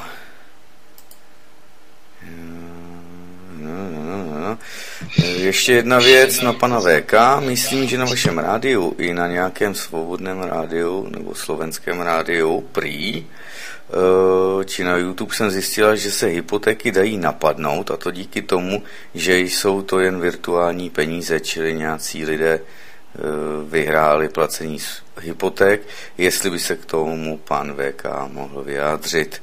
Oni totiž první chtějí úroky a potom splacení jistiny. Je to dost možná zajímavá informace. Tak. No, já jsem o tom slyšel, nebo jsem do, dokonce o tom viděl už před lety e, ze Spojených států nějakou kauzu, kde to proběhlo a skutečně soud jako přiznal, e, že peníze nebyly skutečně reálné, nebyly kryté ve chvíli, kdy byla hypotéka poskytnuta. Protože ve Spojených státech, stejně tak jako v evropských bankách, probíhají půjčky na bázi, na principu tzv. částkových rezerv. To znamená, banka, když vám vytvoří hypotekární úvěr nebo jakýkoliv úvěr, tak ve svých eh, zdrojích a valutech nebo eh, těch trezorech ve skutečnosti musí držet jenom 10% jistiny.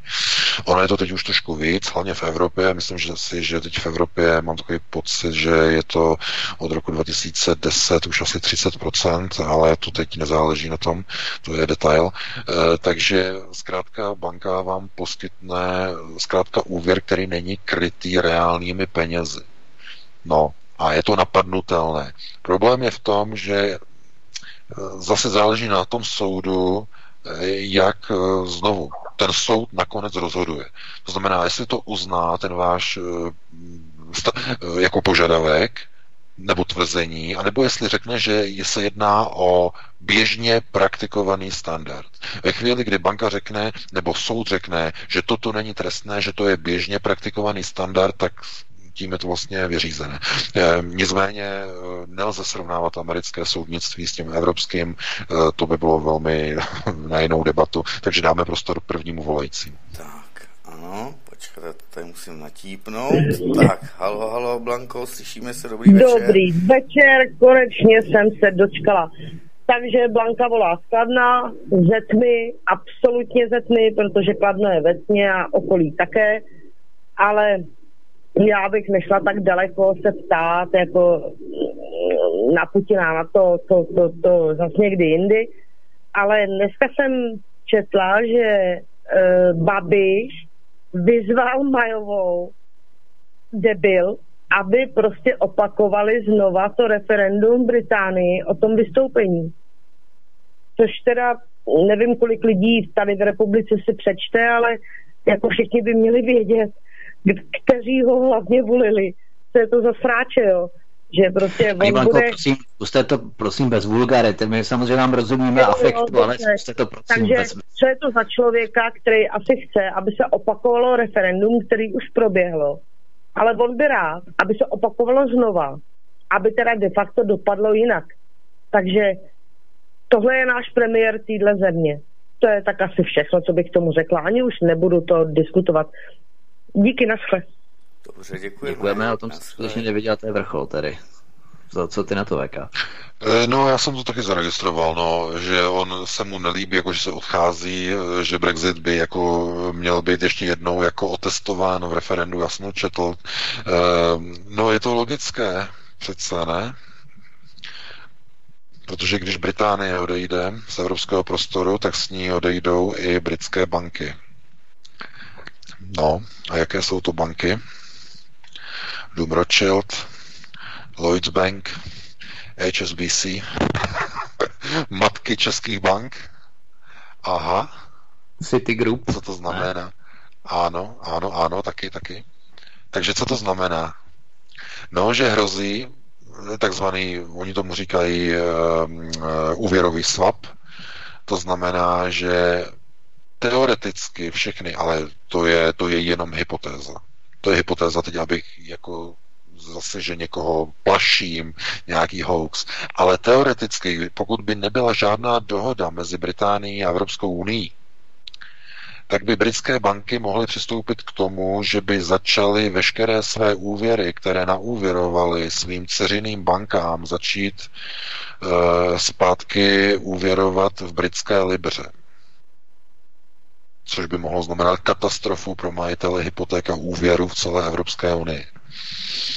Ve chvíli a v, v situaci, kdyby například došlo k rozkolísání kurzu mezi eurem a britskou librou. Samozřejmě ve prospěch eh, britské libry. To by potom se evropští držitelé, majitelé hypoték nedoplatili. No a kdo je jedním z největších držitelů podnikatelských hypoték pro své organizace, podniky a firmy? No, to je jistý Agrofert. Takže chápete, všechno zapadá do sebe. To je logické, protože Ehm, Agrofert si nabral, on má nějaké úvěry, víme, že on má úvěry u Deutsche Bank, má i u Societe Generale, oni mají e, úvěry u britských bank a právě ty britské banky by mohly začít dělat problém. Protože to, je, co se ukazuje po včerejšku, protože včera proběhlo velké, velké halo, velký meeting v Rakousku, bylo setkání Evropské unie e, s Terezou Mayovou, které nedopadlo vůbec dobře, protože se ukázalo, že dohoda je v nedohlednu. Znovu všechny návrhy byly zamítnuty na nějakou dohodu ohledně Severního Irska, eh, obchodu mezi vlastně Irskem a Severním Irskem Alstrem, protože Irsko zůstává v Evropské unii, zatímco Alster je součástí Británie, jenže Alster chce si zachovat svoji eh, vlastně tu zónu volného obchodu, která tam je, protože by to zase vyvolalo jakési konotace té války nebo těch nepokojů, které tam byly ještě v souvislosti v 80. letech si možná vzpomínáte na e, teroristickou organizaci, e, která tam působila e, v pro, prostoru Severního Irska, snaha o nezávislost, samostatnost. Takže oni nechtějí vyvolávat duchy v Londýně tady těch problémů v Alstru. A proto z tohoto důvodu i Babiš jako by chtěl radši vidět, aby Británie zůstala v Evropské unii, protože bankovní sektor je britský bankovní sektor je obrovsky propojený na celou Evropskou unii. E, proč, z jakého důvodu a proč třeba jim to i vyhovuje e, Rothschildům, oni si hledají trošku jiné nějaké způsoby, jiné větvení a tak dále, tak dále. Oni jako přes ceřinky e, vlastní filiálky v Evropě a tak dále, ale eh, to bylo na jinou diskuzi. Každopádně je logické, že Andrej Babiš, jakožto oligarcha, který je eh, závislý na globalizaci, tak chce, aby Británie zůstala v Evropské unii. Mě to nepřekvapuje. Tak, tak, tak, hele, máme další hovor, výborně, svobodný vysí... Počkat, teď, svobodný vysílač, dobrý večer. Dobrý večer, můžu se zeptat něco pana VK? Jo, mluvte, slyší vás. Už teď jsem v vysílání? Ano. Vyp... Tak můžete položit dotaz, jste ve vysílání, můžete jo, hovořit. Vypnout, prosím. No, no, dobrý. Vypnout počítač Dobrý večer. Dobrý večer, tady, tady, tady Martin z Valmezu, po dlouhé době Martin Pavlík z Valašské. Prosím vás, mám takovou apolitickou otázku. Apolit, apolitickou, apolitickou otázku pro pana Veka. Uh, v, té jeho, v té jeho nové knižce uh, bude, bude něco Eh, pane Martine, prosím, tam... jste si stlumit rádio, protože to vás máte, aby potom... Už jsem, už, jsem, už, jsem, už, jsem, už jsem to úplně, už jsem to úplně stěšil. Takže by mě zajímalo, jestli v té jeho nové knize bude něco o těch eh, RH faktorech a krevních skupinách, což mě velice zajímá právě, že pan VK na to sliboval nebo slibuje článek, který pokud jsem si dobře všiml, tak ještě nenapsal. No a taky bych ještě měl otázku ohledně tého totožnosti. Eh, on, když se skrývá za tím, že je VK, tak přece není možné, aby tajné služby a tak dále, aby neznali jeho skutečnou totožnost. Tak by mě zajímalo, jak dlouho ji bude hodlat skrývat ještě i před námi a jestli se nám někdy v budoucnosti odtajní. Těším se na to, ještě nás díky. Dobře, děkujeme. No, já děkuji za dotaz. No, halo, slyšíme se? Jo, slyšíme, můžeš odpovídat. My se slyšíme, telefon byl no, já jsem, já jsem, já jsem slyšel eh, dvojitý, trojitý echo. dobrý, no, už se slyšíme, dobrý. No, zkouška. My se jo, slyšíme, no, slyším, slyším, strašný, slyším strašný echo, ne echo slyším. Nevím, tak, eh, tak můžeš ale hovořit, slyšíš v pořádku, takže VK, pokud sám sebe neslyšíš echově. Ně, někdo tam má nějaký, někdo tam má nějaký, nějaký elektrický stroj připojený velmi blízko, uh, zpětnou vazební, jako nějakou, nějakou konvičku nebo něco takového. co to je? Co to je za zvuk? My tady nic, my tady nic neslyšíme, ale ty nás slyšíš, VK, tedy. VK by nás měl slyšet. Počítám. Ne, takže to nefunguje, takže zkusme přerušit spojení, dáme něco, Martine, tam hoď nějakou písničku, my to zkusíme nevázat znovu. Aby Dobře, já myslím, že zaspívám. No, já tě slyším, teď tě slyším dobře, Vítku, teď tě jo, slyším dobře. Už to odeznělo tedy. No, už je to snad dobrý. No, jo, dobrý, dobrý. dobrý. Tak můžeme Dobrý, v pořádku. Já jsem slyšel dotaz, já jsem, doufám, že jsem ho slyšel, uh, no, zase. Doufám, že jsem ho slyšel dobře, ten dotaz. V té knize bude, eh, myslím si, že tam bude i tohle, na co se pán, pán ptal, to myslím, že tam bude, eh, protože to bude mít nějakou souvislost. A co se týče tajných služeb, eh, já si myslím, že tajné služby, co oni zjišťují, nebo co oni mají, oni mají spoustu svých dalších starostí a jestli vědí nebo nevědí, já nevím, já potom ani nepátrám. Chápete? Eh, když z nějakého, nebo z nějak, v nějakém okamžiku, nebo v nějaké chvíli, eh, když vlastně zjišťujete, že třeba, já nevím, uh, oni třeba, já nevím, sledují, jak probíhá třeba migrace, nebo mají nějaké informace o tady těch věcech, tak třeba zjišťujete, že oni třeba nevidí o některých věcech, o kterých ví třeba alternativa. Vůbec o tom netuší, neví o tom. A my to musíme publikovat a oni o tom vůbec neví. A my se potom dozvídáme, třeba v redakci, že se to dozvěděli od nás a že to potom prověřují. Jo? To je takhle, až takhle je to dovedený do důsledku. Jaká úloha je alternativy? To znamená, že zase si nemůžete dělat jako nějaké představy o tom, že oni vědí. Já si myslím, že můžou vědět, můžou tušit, neví a tak dále. Mě to jako nějak jako ne to ne, neovlivňuje jako to, co já říkám, protože i to, co my děláme, tak vlastně je pro národně nastavené a s tím oni nemají problém. Oni kdyby s tím měli problém, tak oni to, by to dali nějak vědět, ale uh, tohleto, tohleto jsou jako debaty čistě jako na akademické, filozofické úrovni, protože uh, všechno to, co probíhá i v České republice, tak vidíte, že probíhá v nějakém étosu, který my jsme ukotvili eh, na alternativě a na Aerotu jmenovitě v roce 2014. A podle nás se ty procesy odvíjí. Podle nás. To je, to je důležité. A oni to ví, že to je podle nás. Takže z tohoto důvodu e, není důvod, jako aby prostě oni něco zjišťovali. Oni prostě ví, že ty procesy jsou tak nastavené a tak to prostě jede. A nikdo s tím nic neudělá. Takže z tohoto důvodu e, není třeba jako do toho nějak vrtat. Každý si to může přebrat po svém a dáme prostor dalším volajícím. Telefon zatím není, tak já tady přečtu SMS. Teď se mi to tady uh, převrátí. se? Jo, Jo, pardon, já měl vypnutý mikrofon. Já bych jenom ohledně, promiň, navázal ohledně tajných iniciativ, jo. Abychom si jednou provždy udělali takový obrázek na praktické rovině. Mladá fronta dnes, sobota 15. září 2018. Článek, hranice pro vstup do sněmovny se nesníží a Hamáček chce zrychlit vykázání cizinců z uh, Evropské unie, nebo o čem to bylo. Oba články autor KOP, KOP, žádné jméno. Po osmi stoletích má královna Judita tvář, autor ROF. Ubytovna v Plzni vstál, splála od svíčky ubytovník, respektive ne ubytovník, ale výnik je ve vazbě. Znalec napsal posudek, ani ženu viděl. Končí. Oba články autor PEK, PEK. Nebezpečná droga koluje i v sáčcích s nápisem SPD. Autor VOJ. V Česku bylo loni nejvíc sňatků za 10 let. Autor LRE.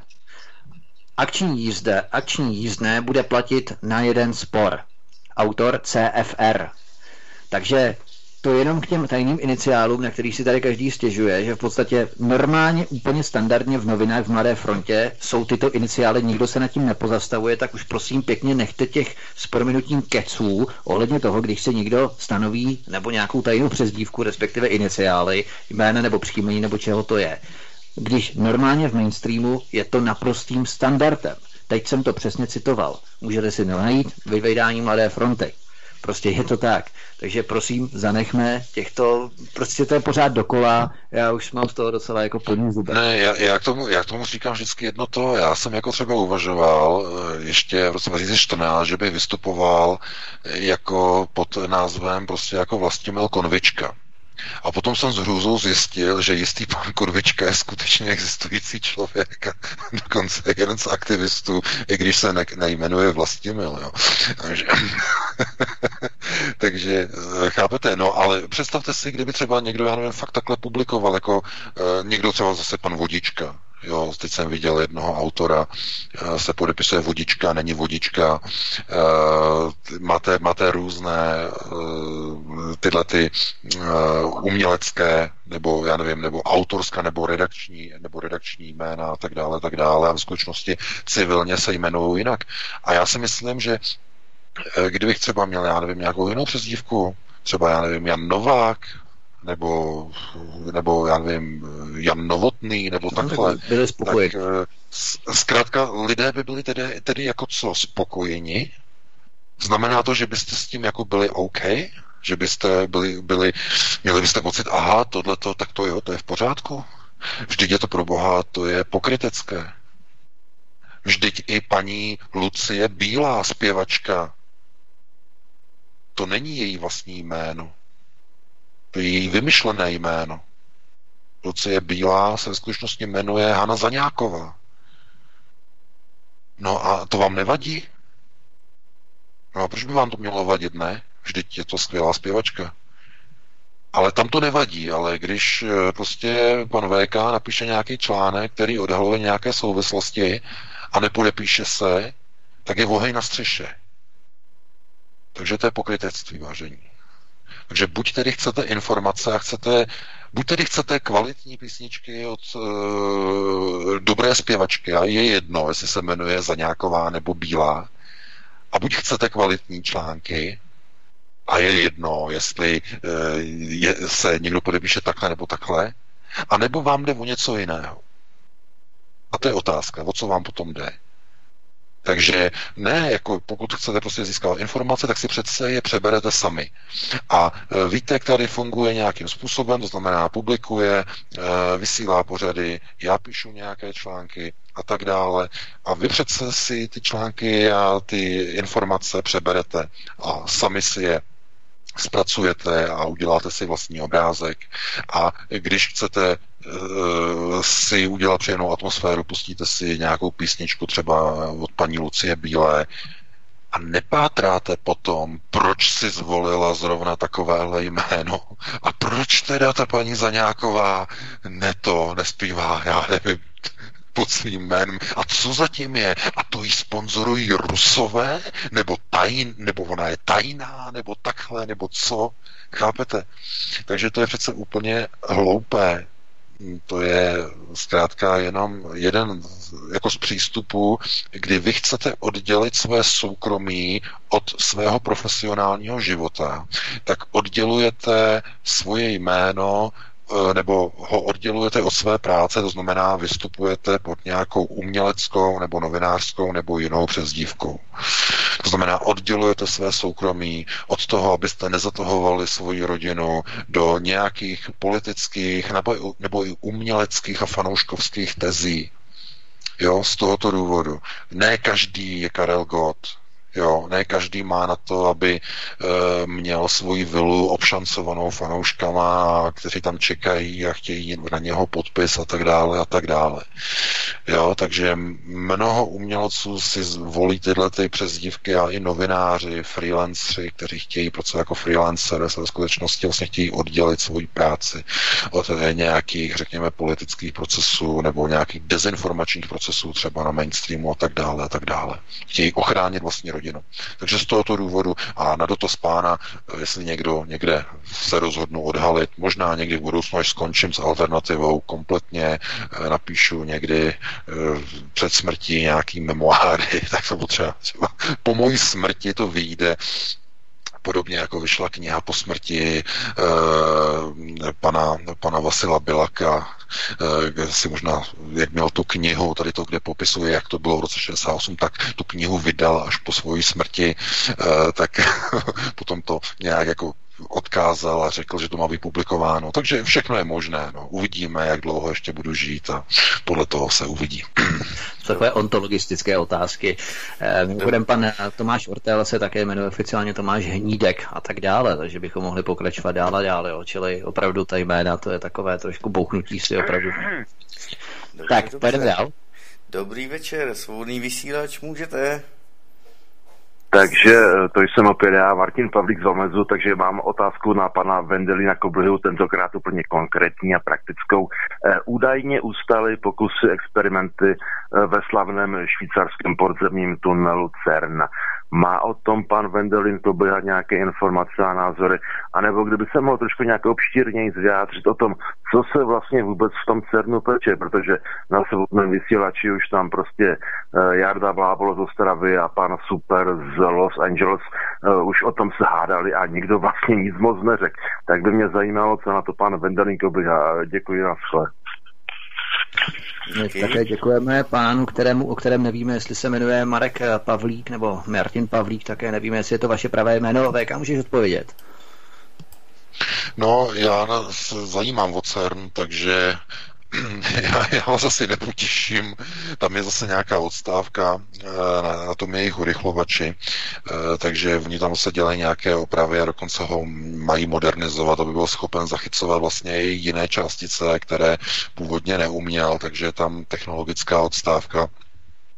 Eh, já nechci zacházet do tady těch věcí, které přesahují rámec některých fyzikálních záležitostí. Nechci to specifikovat vůbec, jo. Takže je to odstávka normálně, technologická odstávka eh, v CERNu a eh, myslím si, že tím je to jakoby zodpovězeno. Tak, tak, tak, dobře, dobře. Koukneme se na to další, co já to tady mám, počkat. Tak, další hovor, teď nevím od koho je. Dobrý večer, soudný vysílač. Ano, dobrý večer. Dobrý Tady večer. MK, ale prosím dobrý večer. ano, ale ještě dobrý večer. Ale mám tady ještě jeden dotaz předtím, který jsem chtěla položit. Jenom zajímavá věc se udála, teď jak poslouchám to vysílání vaše, že vlastně já jsem volala, zkouším nějakou minutu a volala jsem před třeba, já nevím, deseti minutama a mně se do ucha dostalo jako od vás to vysílání, který šlo třeba až za pět minut. Jak teď jste říkali, že jako z předstihu, jestli mi rozumíte. Jo, pak se to vlastně poslechla znovu. Jak se tam teď vyprávěli pan BK o té Lucí Bílý alias Haně Zaňákový, tak já jsem to slyšela už předtím před deseti minutama. Je to možný? Já, jo, jako já jsem volala a najednou jsem, jako to bylo to zastaveno a měla jsem poslech rádia, vysílače teda, a slyšela jsem ten text, který jste vlastně publikovali až později, třeba za 10 minut. Já jsem to vypla, volala jsem znovu, pak jsem se nemohla dovolat, ale slyšela jsem to, co jsem si už před deseti minutama poslechla. Je to možné? Slyšeli jste někdy tohle? To jsem jenom Jestli mi rozumíte? 10 minut, 10 minut je docela dost, jakože pár vteřin. To, možná, že to bylo méně, nevím přesně, ono to bylo třeba 3 minuty, jo. Hmm. Ale prostě kus předtím, než jste o té Haně za nějakou mluvili, tak jsem to slyšela já a já říkám, to asi poslouchám jako jiný vysílání, mi to přišlo nejdřív divný. Jo, že jsem tam slyšela něco jiného, než mě se poslouchalo, do, něco jiného jsem slyšela z rádia, než jsem si ho stlumila a do ucha mi bylo od té Zaňákový a to v tom nebylo. Ale zase v tom rádiu nastalo ve vašem až třeba po nějakých třeba pěti minutách. Je to možný? Zakážku. To nevíte. No, to ne, to je, to je, to, to, to je strašně dlouhý spoždění, jako pětiminutový spoždění, to nevím, to, to by byl snad u sebe nějaký problém, eh, jako asi na streamu, Vítku, že by to bylo takhle spožděný. Je to možné, že by to bylo takhle spožděný? Nevím o tom, no, protože v podstatě to, co je slyšet v telefonu, tak jde právě 10-20 vteřin spoždění. O díl by to být nemělo, takže nevím, co je tam no, za problém. No, no. Jako pět minut, pět nebo deset minut, to je šílený. To je, teď, já jsem teď mluvil eh, o Haně za nějakou nějaké čtyři minuty, ne, víc to asi nebylo A to, to, to, to je naprosto vyloučený. Jako. Můžeme jít jakoby to nevím. jedině, jedině, jestli Ale ne třeba to není nějaká prostě nějaká, možná nějaká časoprostorová smyčka, že se dostala prostě do budoucnosti nebo do minulosti, nebo já nevím. Nevím, možná to nějak laguje. Nějak To laguje opravdu, to opravdu fakt nevím, jako, jako spoždění je normálně na streamu, to je nějakých, já nevím, někde je to půl minuty, někde třeba mají 40 sekund, jo, prostě než se to nabafruje a nastreamuje a pustí do internetu, tak je tam spoždění, ale jako ne, ne, ne v řádech, v řádech minut určitě ne, co, co je, to Tak, je, to je, zkusíme další dotaz. Tak, tak. Výborně. Dobře, jdem se na to kouknout. Tak. Počkáme a uvidíme. Byl tady dotaz ohledně té nucené polské základny, nebo Polsko jak nabízí, že dokonce zaplatí, zafinancuje 2 miliardy amerických doláčů nebo čeho eh, za americkou vojenskou základnu trvalou na svém území. Co prý to má znamenat, jestli Polsko se zbláznilo a eh, vráží další klín do Vyšegrádské čtyřky? No, já děkuji za dotaz, ale eh, eh, jako eh, to je přece normální. Polsko je ukotvené teď pro americké, má tam pro americkou vládu a V4 přece není protiamerická. Ta není protiamerická, ta je protibruselská. Tohle to jsou takový ty základy, jo? to jsou ty úplní základy, protože V4 má podle plánu který je tedy ukotven na ministerstvu zahraničí Spojených států v, té, v, rámci vlastně toho Three Seas, oni tomu říkají, nebo ty tři moře, toho trojmoří, tak v rámci tohoto má V4 být zaintegrováno do trojmoří jako spojenec Spojených států, to znamená americký útvar. V4 se má stát eh, integrálním americkým spojencem v Evropě, který oddělí vlastně střed Evropy od, eh, nebo oddělí eh, ruskou sféru vlivu od té německé, novoevropské, takzvané. Takže to mě nepřekvapuje. Naopak, Poláci, když jednu základnu, jenom jednu, to mě ani nepřekvapuje. Kdyby chtěli to mi připadá málo ještě. Poláci by nejspíš tam chtěli těch základ, základ nejmít 10 nebo 20. To jako, když se zeptáte Poláku, jak oni na to mají názory, tak oni by tam chtěli mít celou americkou armádu i s fuseklema. Takže to jako to je normální. To je normální. Ale pozor, znovu, tady já sleduju, že lidé si myslí, že V4 nějaká skupina, která jde proti EU a zároveň proti NATO. Ale to je chyba. Pozor, pozor, pozor. V4 nejde proti NATO. Nikdy nešla a nikdy nepůjde. Ta má problémy pouze se současným fungováním Evropské unie, ale nikoli v NATO. Takže pozor na to. Abych to Pozor dokončil. na to, jo? na to. Takové upoz, upozornění. upozornění. Dobře, máme další hovor. Tak, svobodný vysílač, dobrý večer, můžete položit otázku. Dobrý večer, přeju Petra eh, z od Opavy. Eh, prosím vás, za prvé bych chtěl říct, abyste neřešili vůbec to jméno, protože to už bylo tolikrát, že to je úplně zbytečný. A za druhé eh, mám takový dotaz pro, eh, pro pana VK, eh, týká se to ještě jednou Polska. Prosím vás, pos- postřehl jste to, jak byl v Americe znemožněn polský prezident. Takovou ostudu snad nezažil žádný jiný, jak do, dosud, jak právě on, pan Duda. A pak, jestli jste slyšel, kolik miliard jsou ochotni Poláci dát na stavbu americké základny v Polsku. Děkuju. Dobře. Děkujeme, zdravíme do Opavy. Taky zdravíme do Opavy a děkuji za dotaz. No tak na tu druhou otázku jsem právě teď eh, odpovídal minulému pánovi, eh, takže to je automaticky tedy považované za zodpovězené. No a ta první otázka, pan Duda, no samozřejmě, protože Donald Trump je postavený jinak. Donald Trump říká na prvním místě money first, peníze na prvním místě. Kromě toho, že říká, že Amerika má být na prvním místě. Takže peníze na prvním místě. A e, Duda, no, chápete, e, Poláci se musí ponižovat.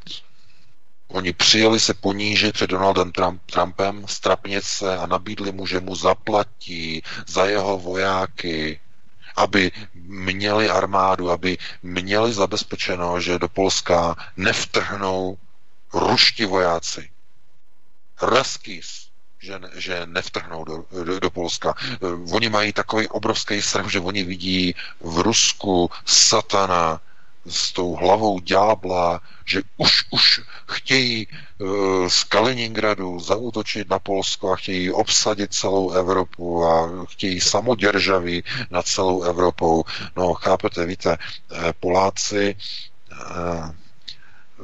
Oni mají i v historii, jako bylo například Těšínsko v době vlastně okupace a před okupací ještě e, před e, druhou světovou válkou a tak dále, problémy s Československem a spor o Těšínsko a tak dále. Oni mají velice expanzivní politiku, historicky. Oni obsadili a kontrolovali velkou část území dnešní Ukrajiny, takzvanou Halič, to bylo všechno součástí Polska, potom o to přišli. Dnešní Polsko je velice malé, podívejte se na mapy, jak vypadalo Polsko před první světovou válkou, to byla obrovská rozlohlá země, která e, sahala na na obrovská území Ukrajiny a e, tohle to je všechno prostě pryč v dnešní době.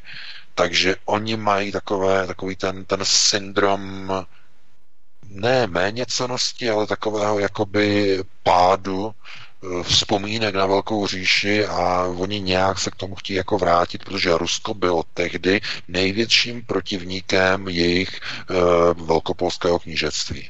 To byl největší protivník. A jim to právě v té mentalitě zůstává. Samozřejmě, že by mohli říct, ano, Polsko bylo okupováno e, v rámci druhé války, Eh, Molotov, Ribbentrop a tak dále a tak dále, rozparcelovali si Němci a Rusové nebo Sověti Polsko mezi sebe a tak dále. Jenže tyhle ty konotace zkrátka už nejsou zasazeny do dnešního politického rámce, jsou úplně mimo. Jenže Poláci jedou stále tu svoji uh, protiruskou a současně pro americkou notu.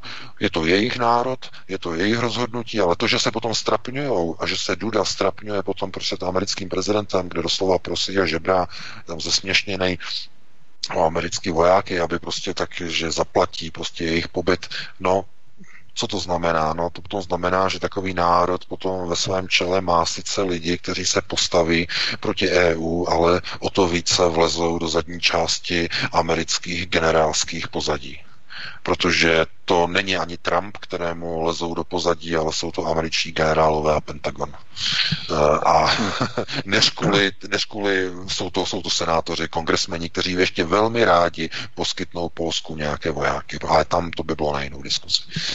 Já bych jenom vzpomenul na 12. leden 2000 tisícovka amerických vojáků v tancích, obrněných transportérech, nákladních vozidlech začaly valit na zemí a tehdy je nadšeně vítala, to si určitě vzpomínáme, Beata Šidlová, minulá premiérka uh, Polska. Mimochodem Šidlová je absolventkou grantového programu International Visitors Leadership, už jsme to tady probírali. A tahle Šidlová tehdy prohlásila, to si určitě taky vzpomínáme na to, že to bylo velkým svátkem, že plní závazky, které dala polskému lidu bránit polský lid a polskou vlast, zřejmě tím myslela ty americké vojáky, a že prý naše vlast vítá představitele té nejúžasnější armády světa. A dokonce polský ministr obrany Maci, Macierevič, já nevím, jestli je tady, já myslím, že je ještě tady dokonce, Macierevič, polský ministr obrany, tak ten ji ještě trumfnul, když prohlásil, že jsme na ně, nebo že jsme na vás dlouho čekali, on myslel tedy ty americké vojáky, desítky let, mínil tu americkou armádu, že prý měli pocit, že jsou jediní, kteří brání civilizaci před hrozbou z východu.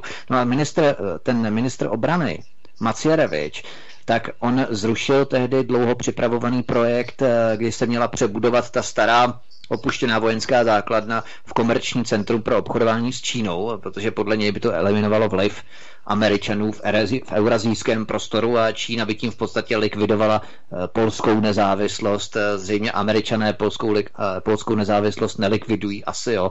Takže tohle v podstatě tohle tam je, jo. Čili ta, ta pro americké nastavení úplně tvrdé v rámci Polska. Fajn, fajn, fajn.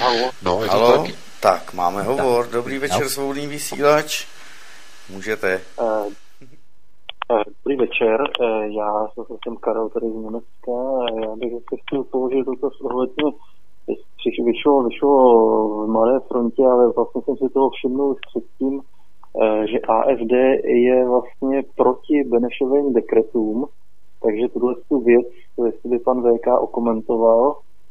A dotaz číslo dvě, eh, jaká bude role švýcarského franku eh, v případě odchodu dolaru vlastně z té světové rezervní měny.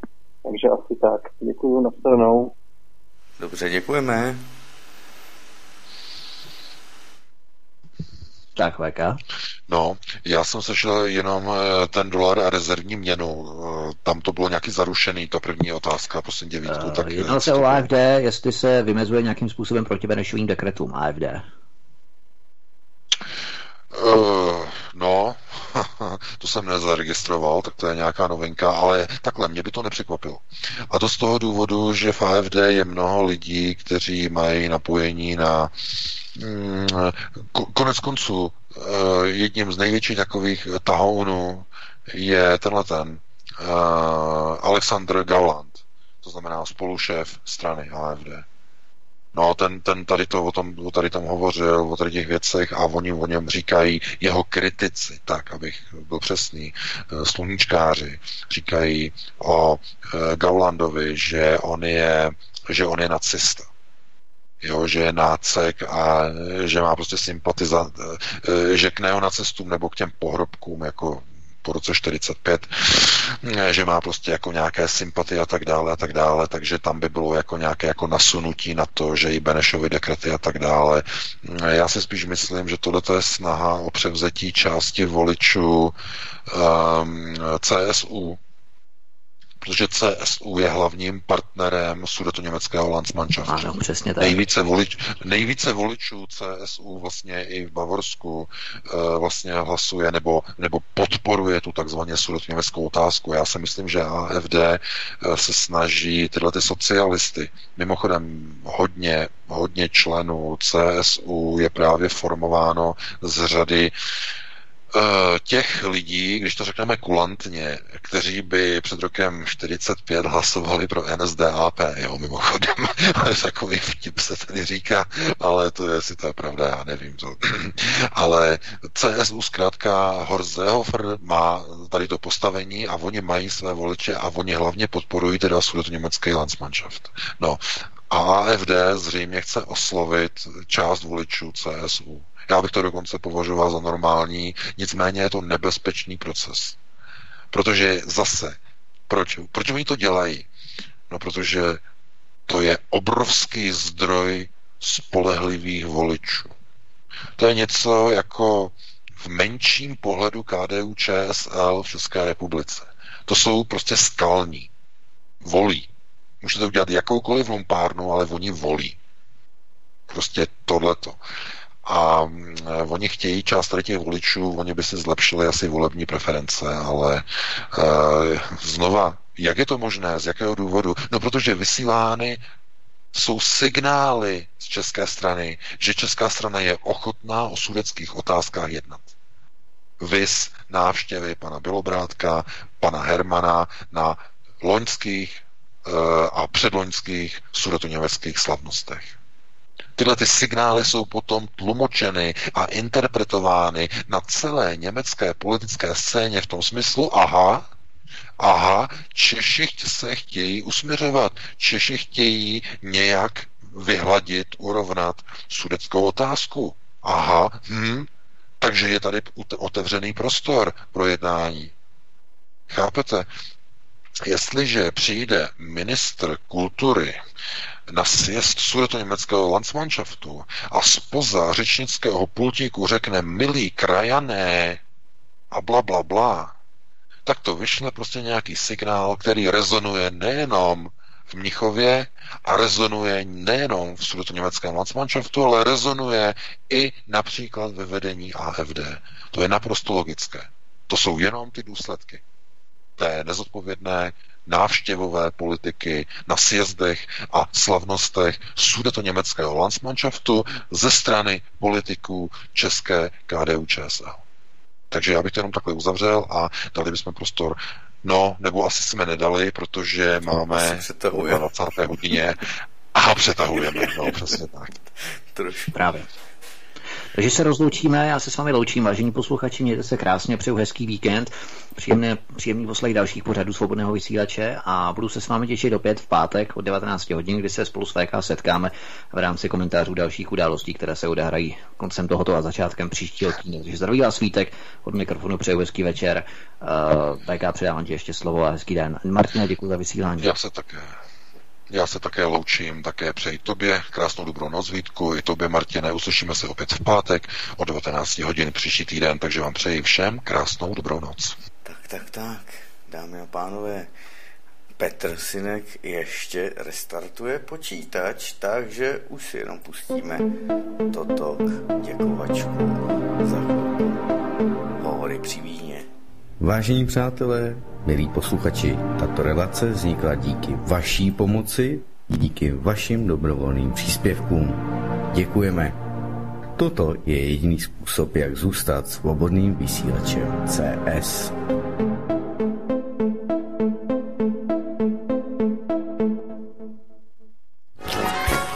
Dojezte knedlíky. Vypněte fotbal. Domlaskněte kuželku. A dokoukejte vaši oblíbenou telenovelu. Pátek od 19 hodin přichází smršť událostí a informační nácest. Informační nácest. Zapněte si svobodnou vysílačku. Ale zvukově utěsněte dveře i okna, aby vás neslyšeli sousedé. Mohou vás totiž udat za poslech proti evropské propagandy.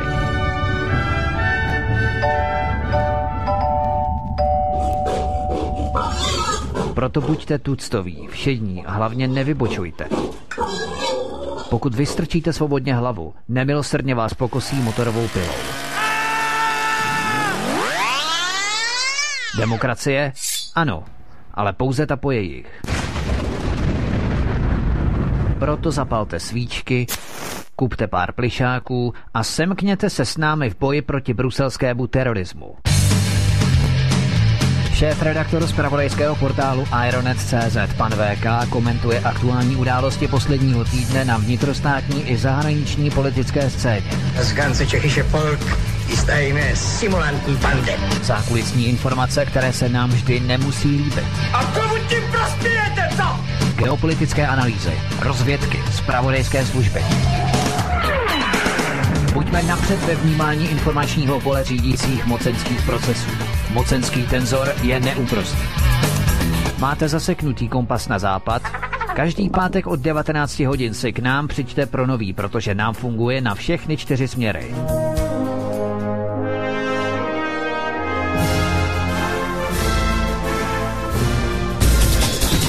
Každý pátek od 19 hodin šéf-redaktor z pravodejského portálu Ironet.cz pan VK krátkými švy jeho atamanského vyčínku vypumpuje náš tlak na 158%. Vedoucí kolotoče. Ve společném programu na svobodném vysílači CS. CS. CS. Tak dámy a pánové, nějak restart se nějak nedaří. Já tedy ještě poznámku ohledně uprchlíků, není to ode mě, nebo sirotků, tedy ze Sýrie. Mám to od Karoliny Stoněkové, kterou jste mohli slyšet a vidět minulý týden na radiožurnálu, kde si ji pozvali, protože natáčí vtipná videa, každý pátek vydává. Tak teď má i jedno o těch sirotcích a píše, nevím, jestli jste si toho tedy úplně všimli, ale současná kauza sirotci ze Sýrie docela dobře ukazuje, jak je ošidný dělat si PR na lidském neštěstí. Míša Šojdrová, nešťastná z třetího místa na kandidáce do Evropského parlamentu, které jí tedy moc šancí na znovu zvolení nedává, se rozhodla tedy, že poté, co byla čtyři roky v Evropském parlamentu prakticky neviditelná, že se pár měsíců před volbami konečně tedy zviditelní. A tak přišla s nápadem zajet si do uprchlického tábora v Řecku a srovnat skóre s Tomášem Zdechovským. Ten tedy, ať už si o něm myslíme cokoliv, se alespoň tomuhle tématu věnoval a v táborech byl několikrát. Jistě je to také kalkul. Ale aspoň to není kalkul na poslední chvíli.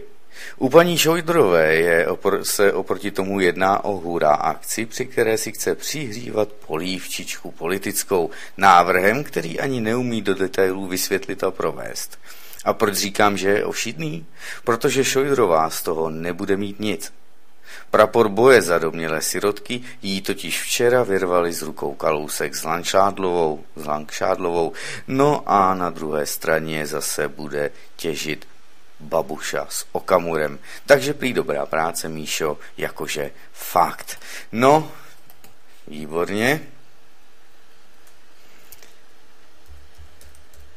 Já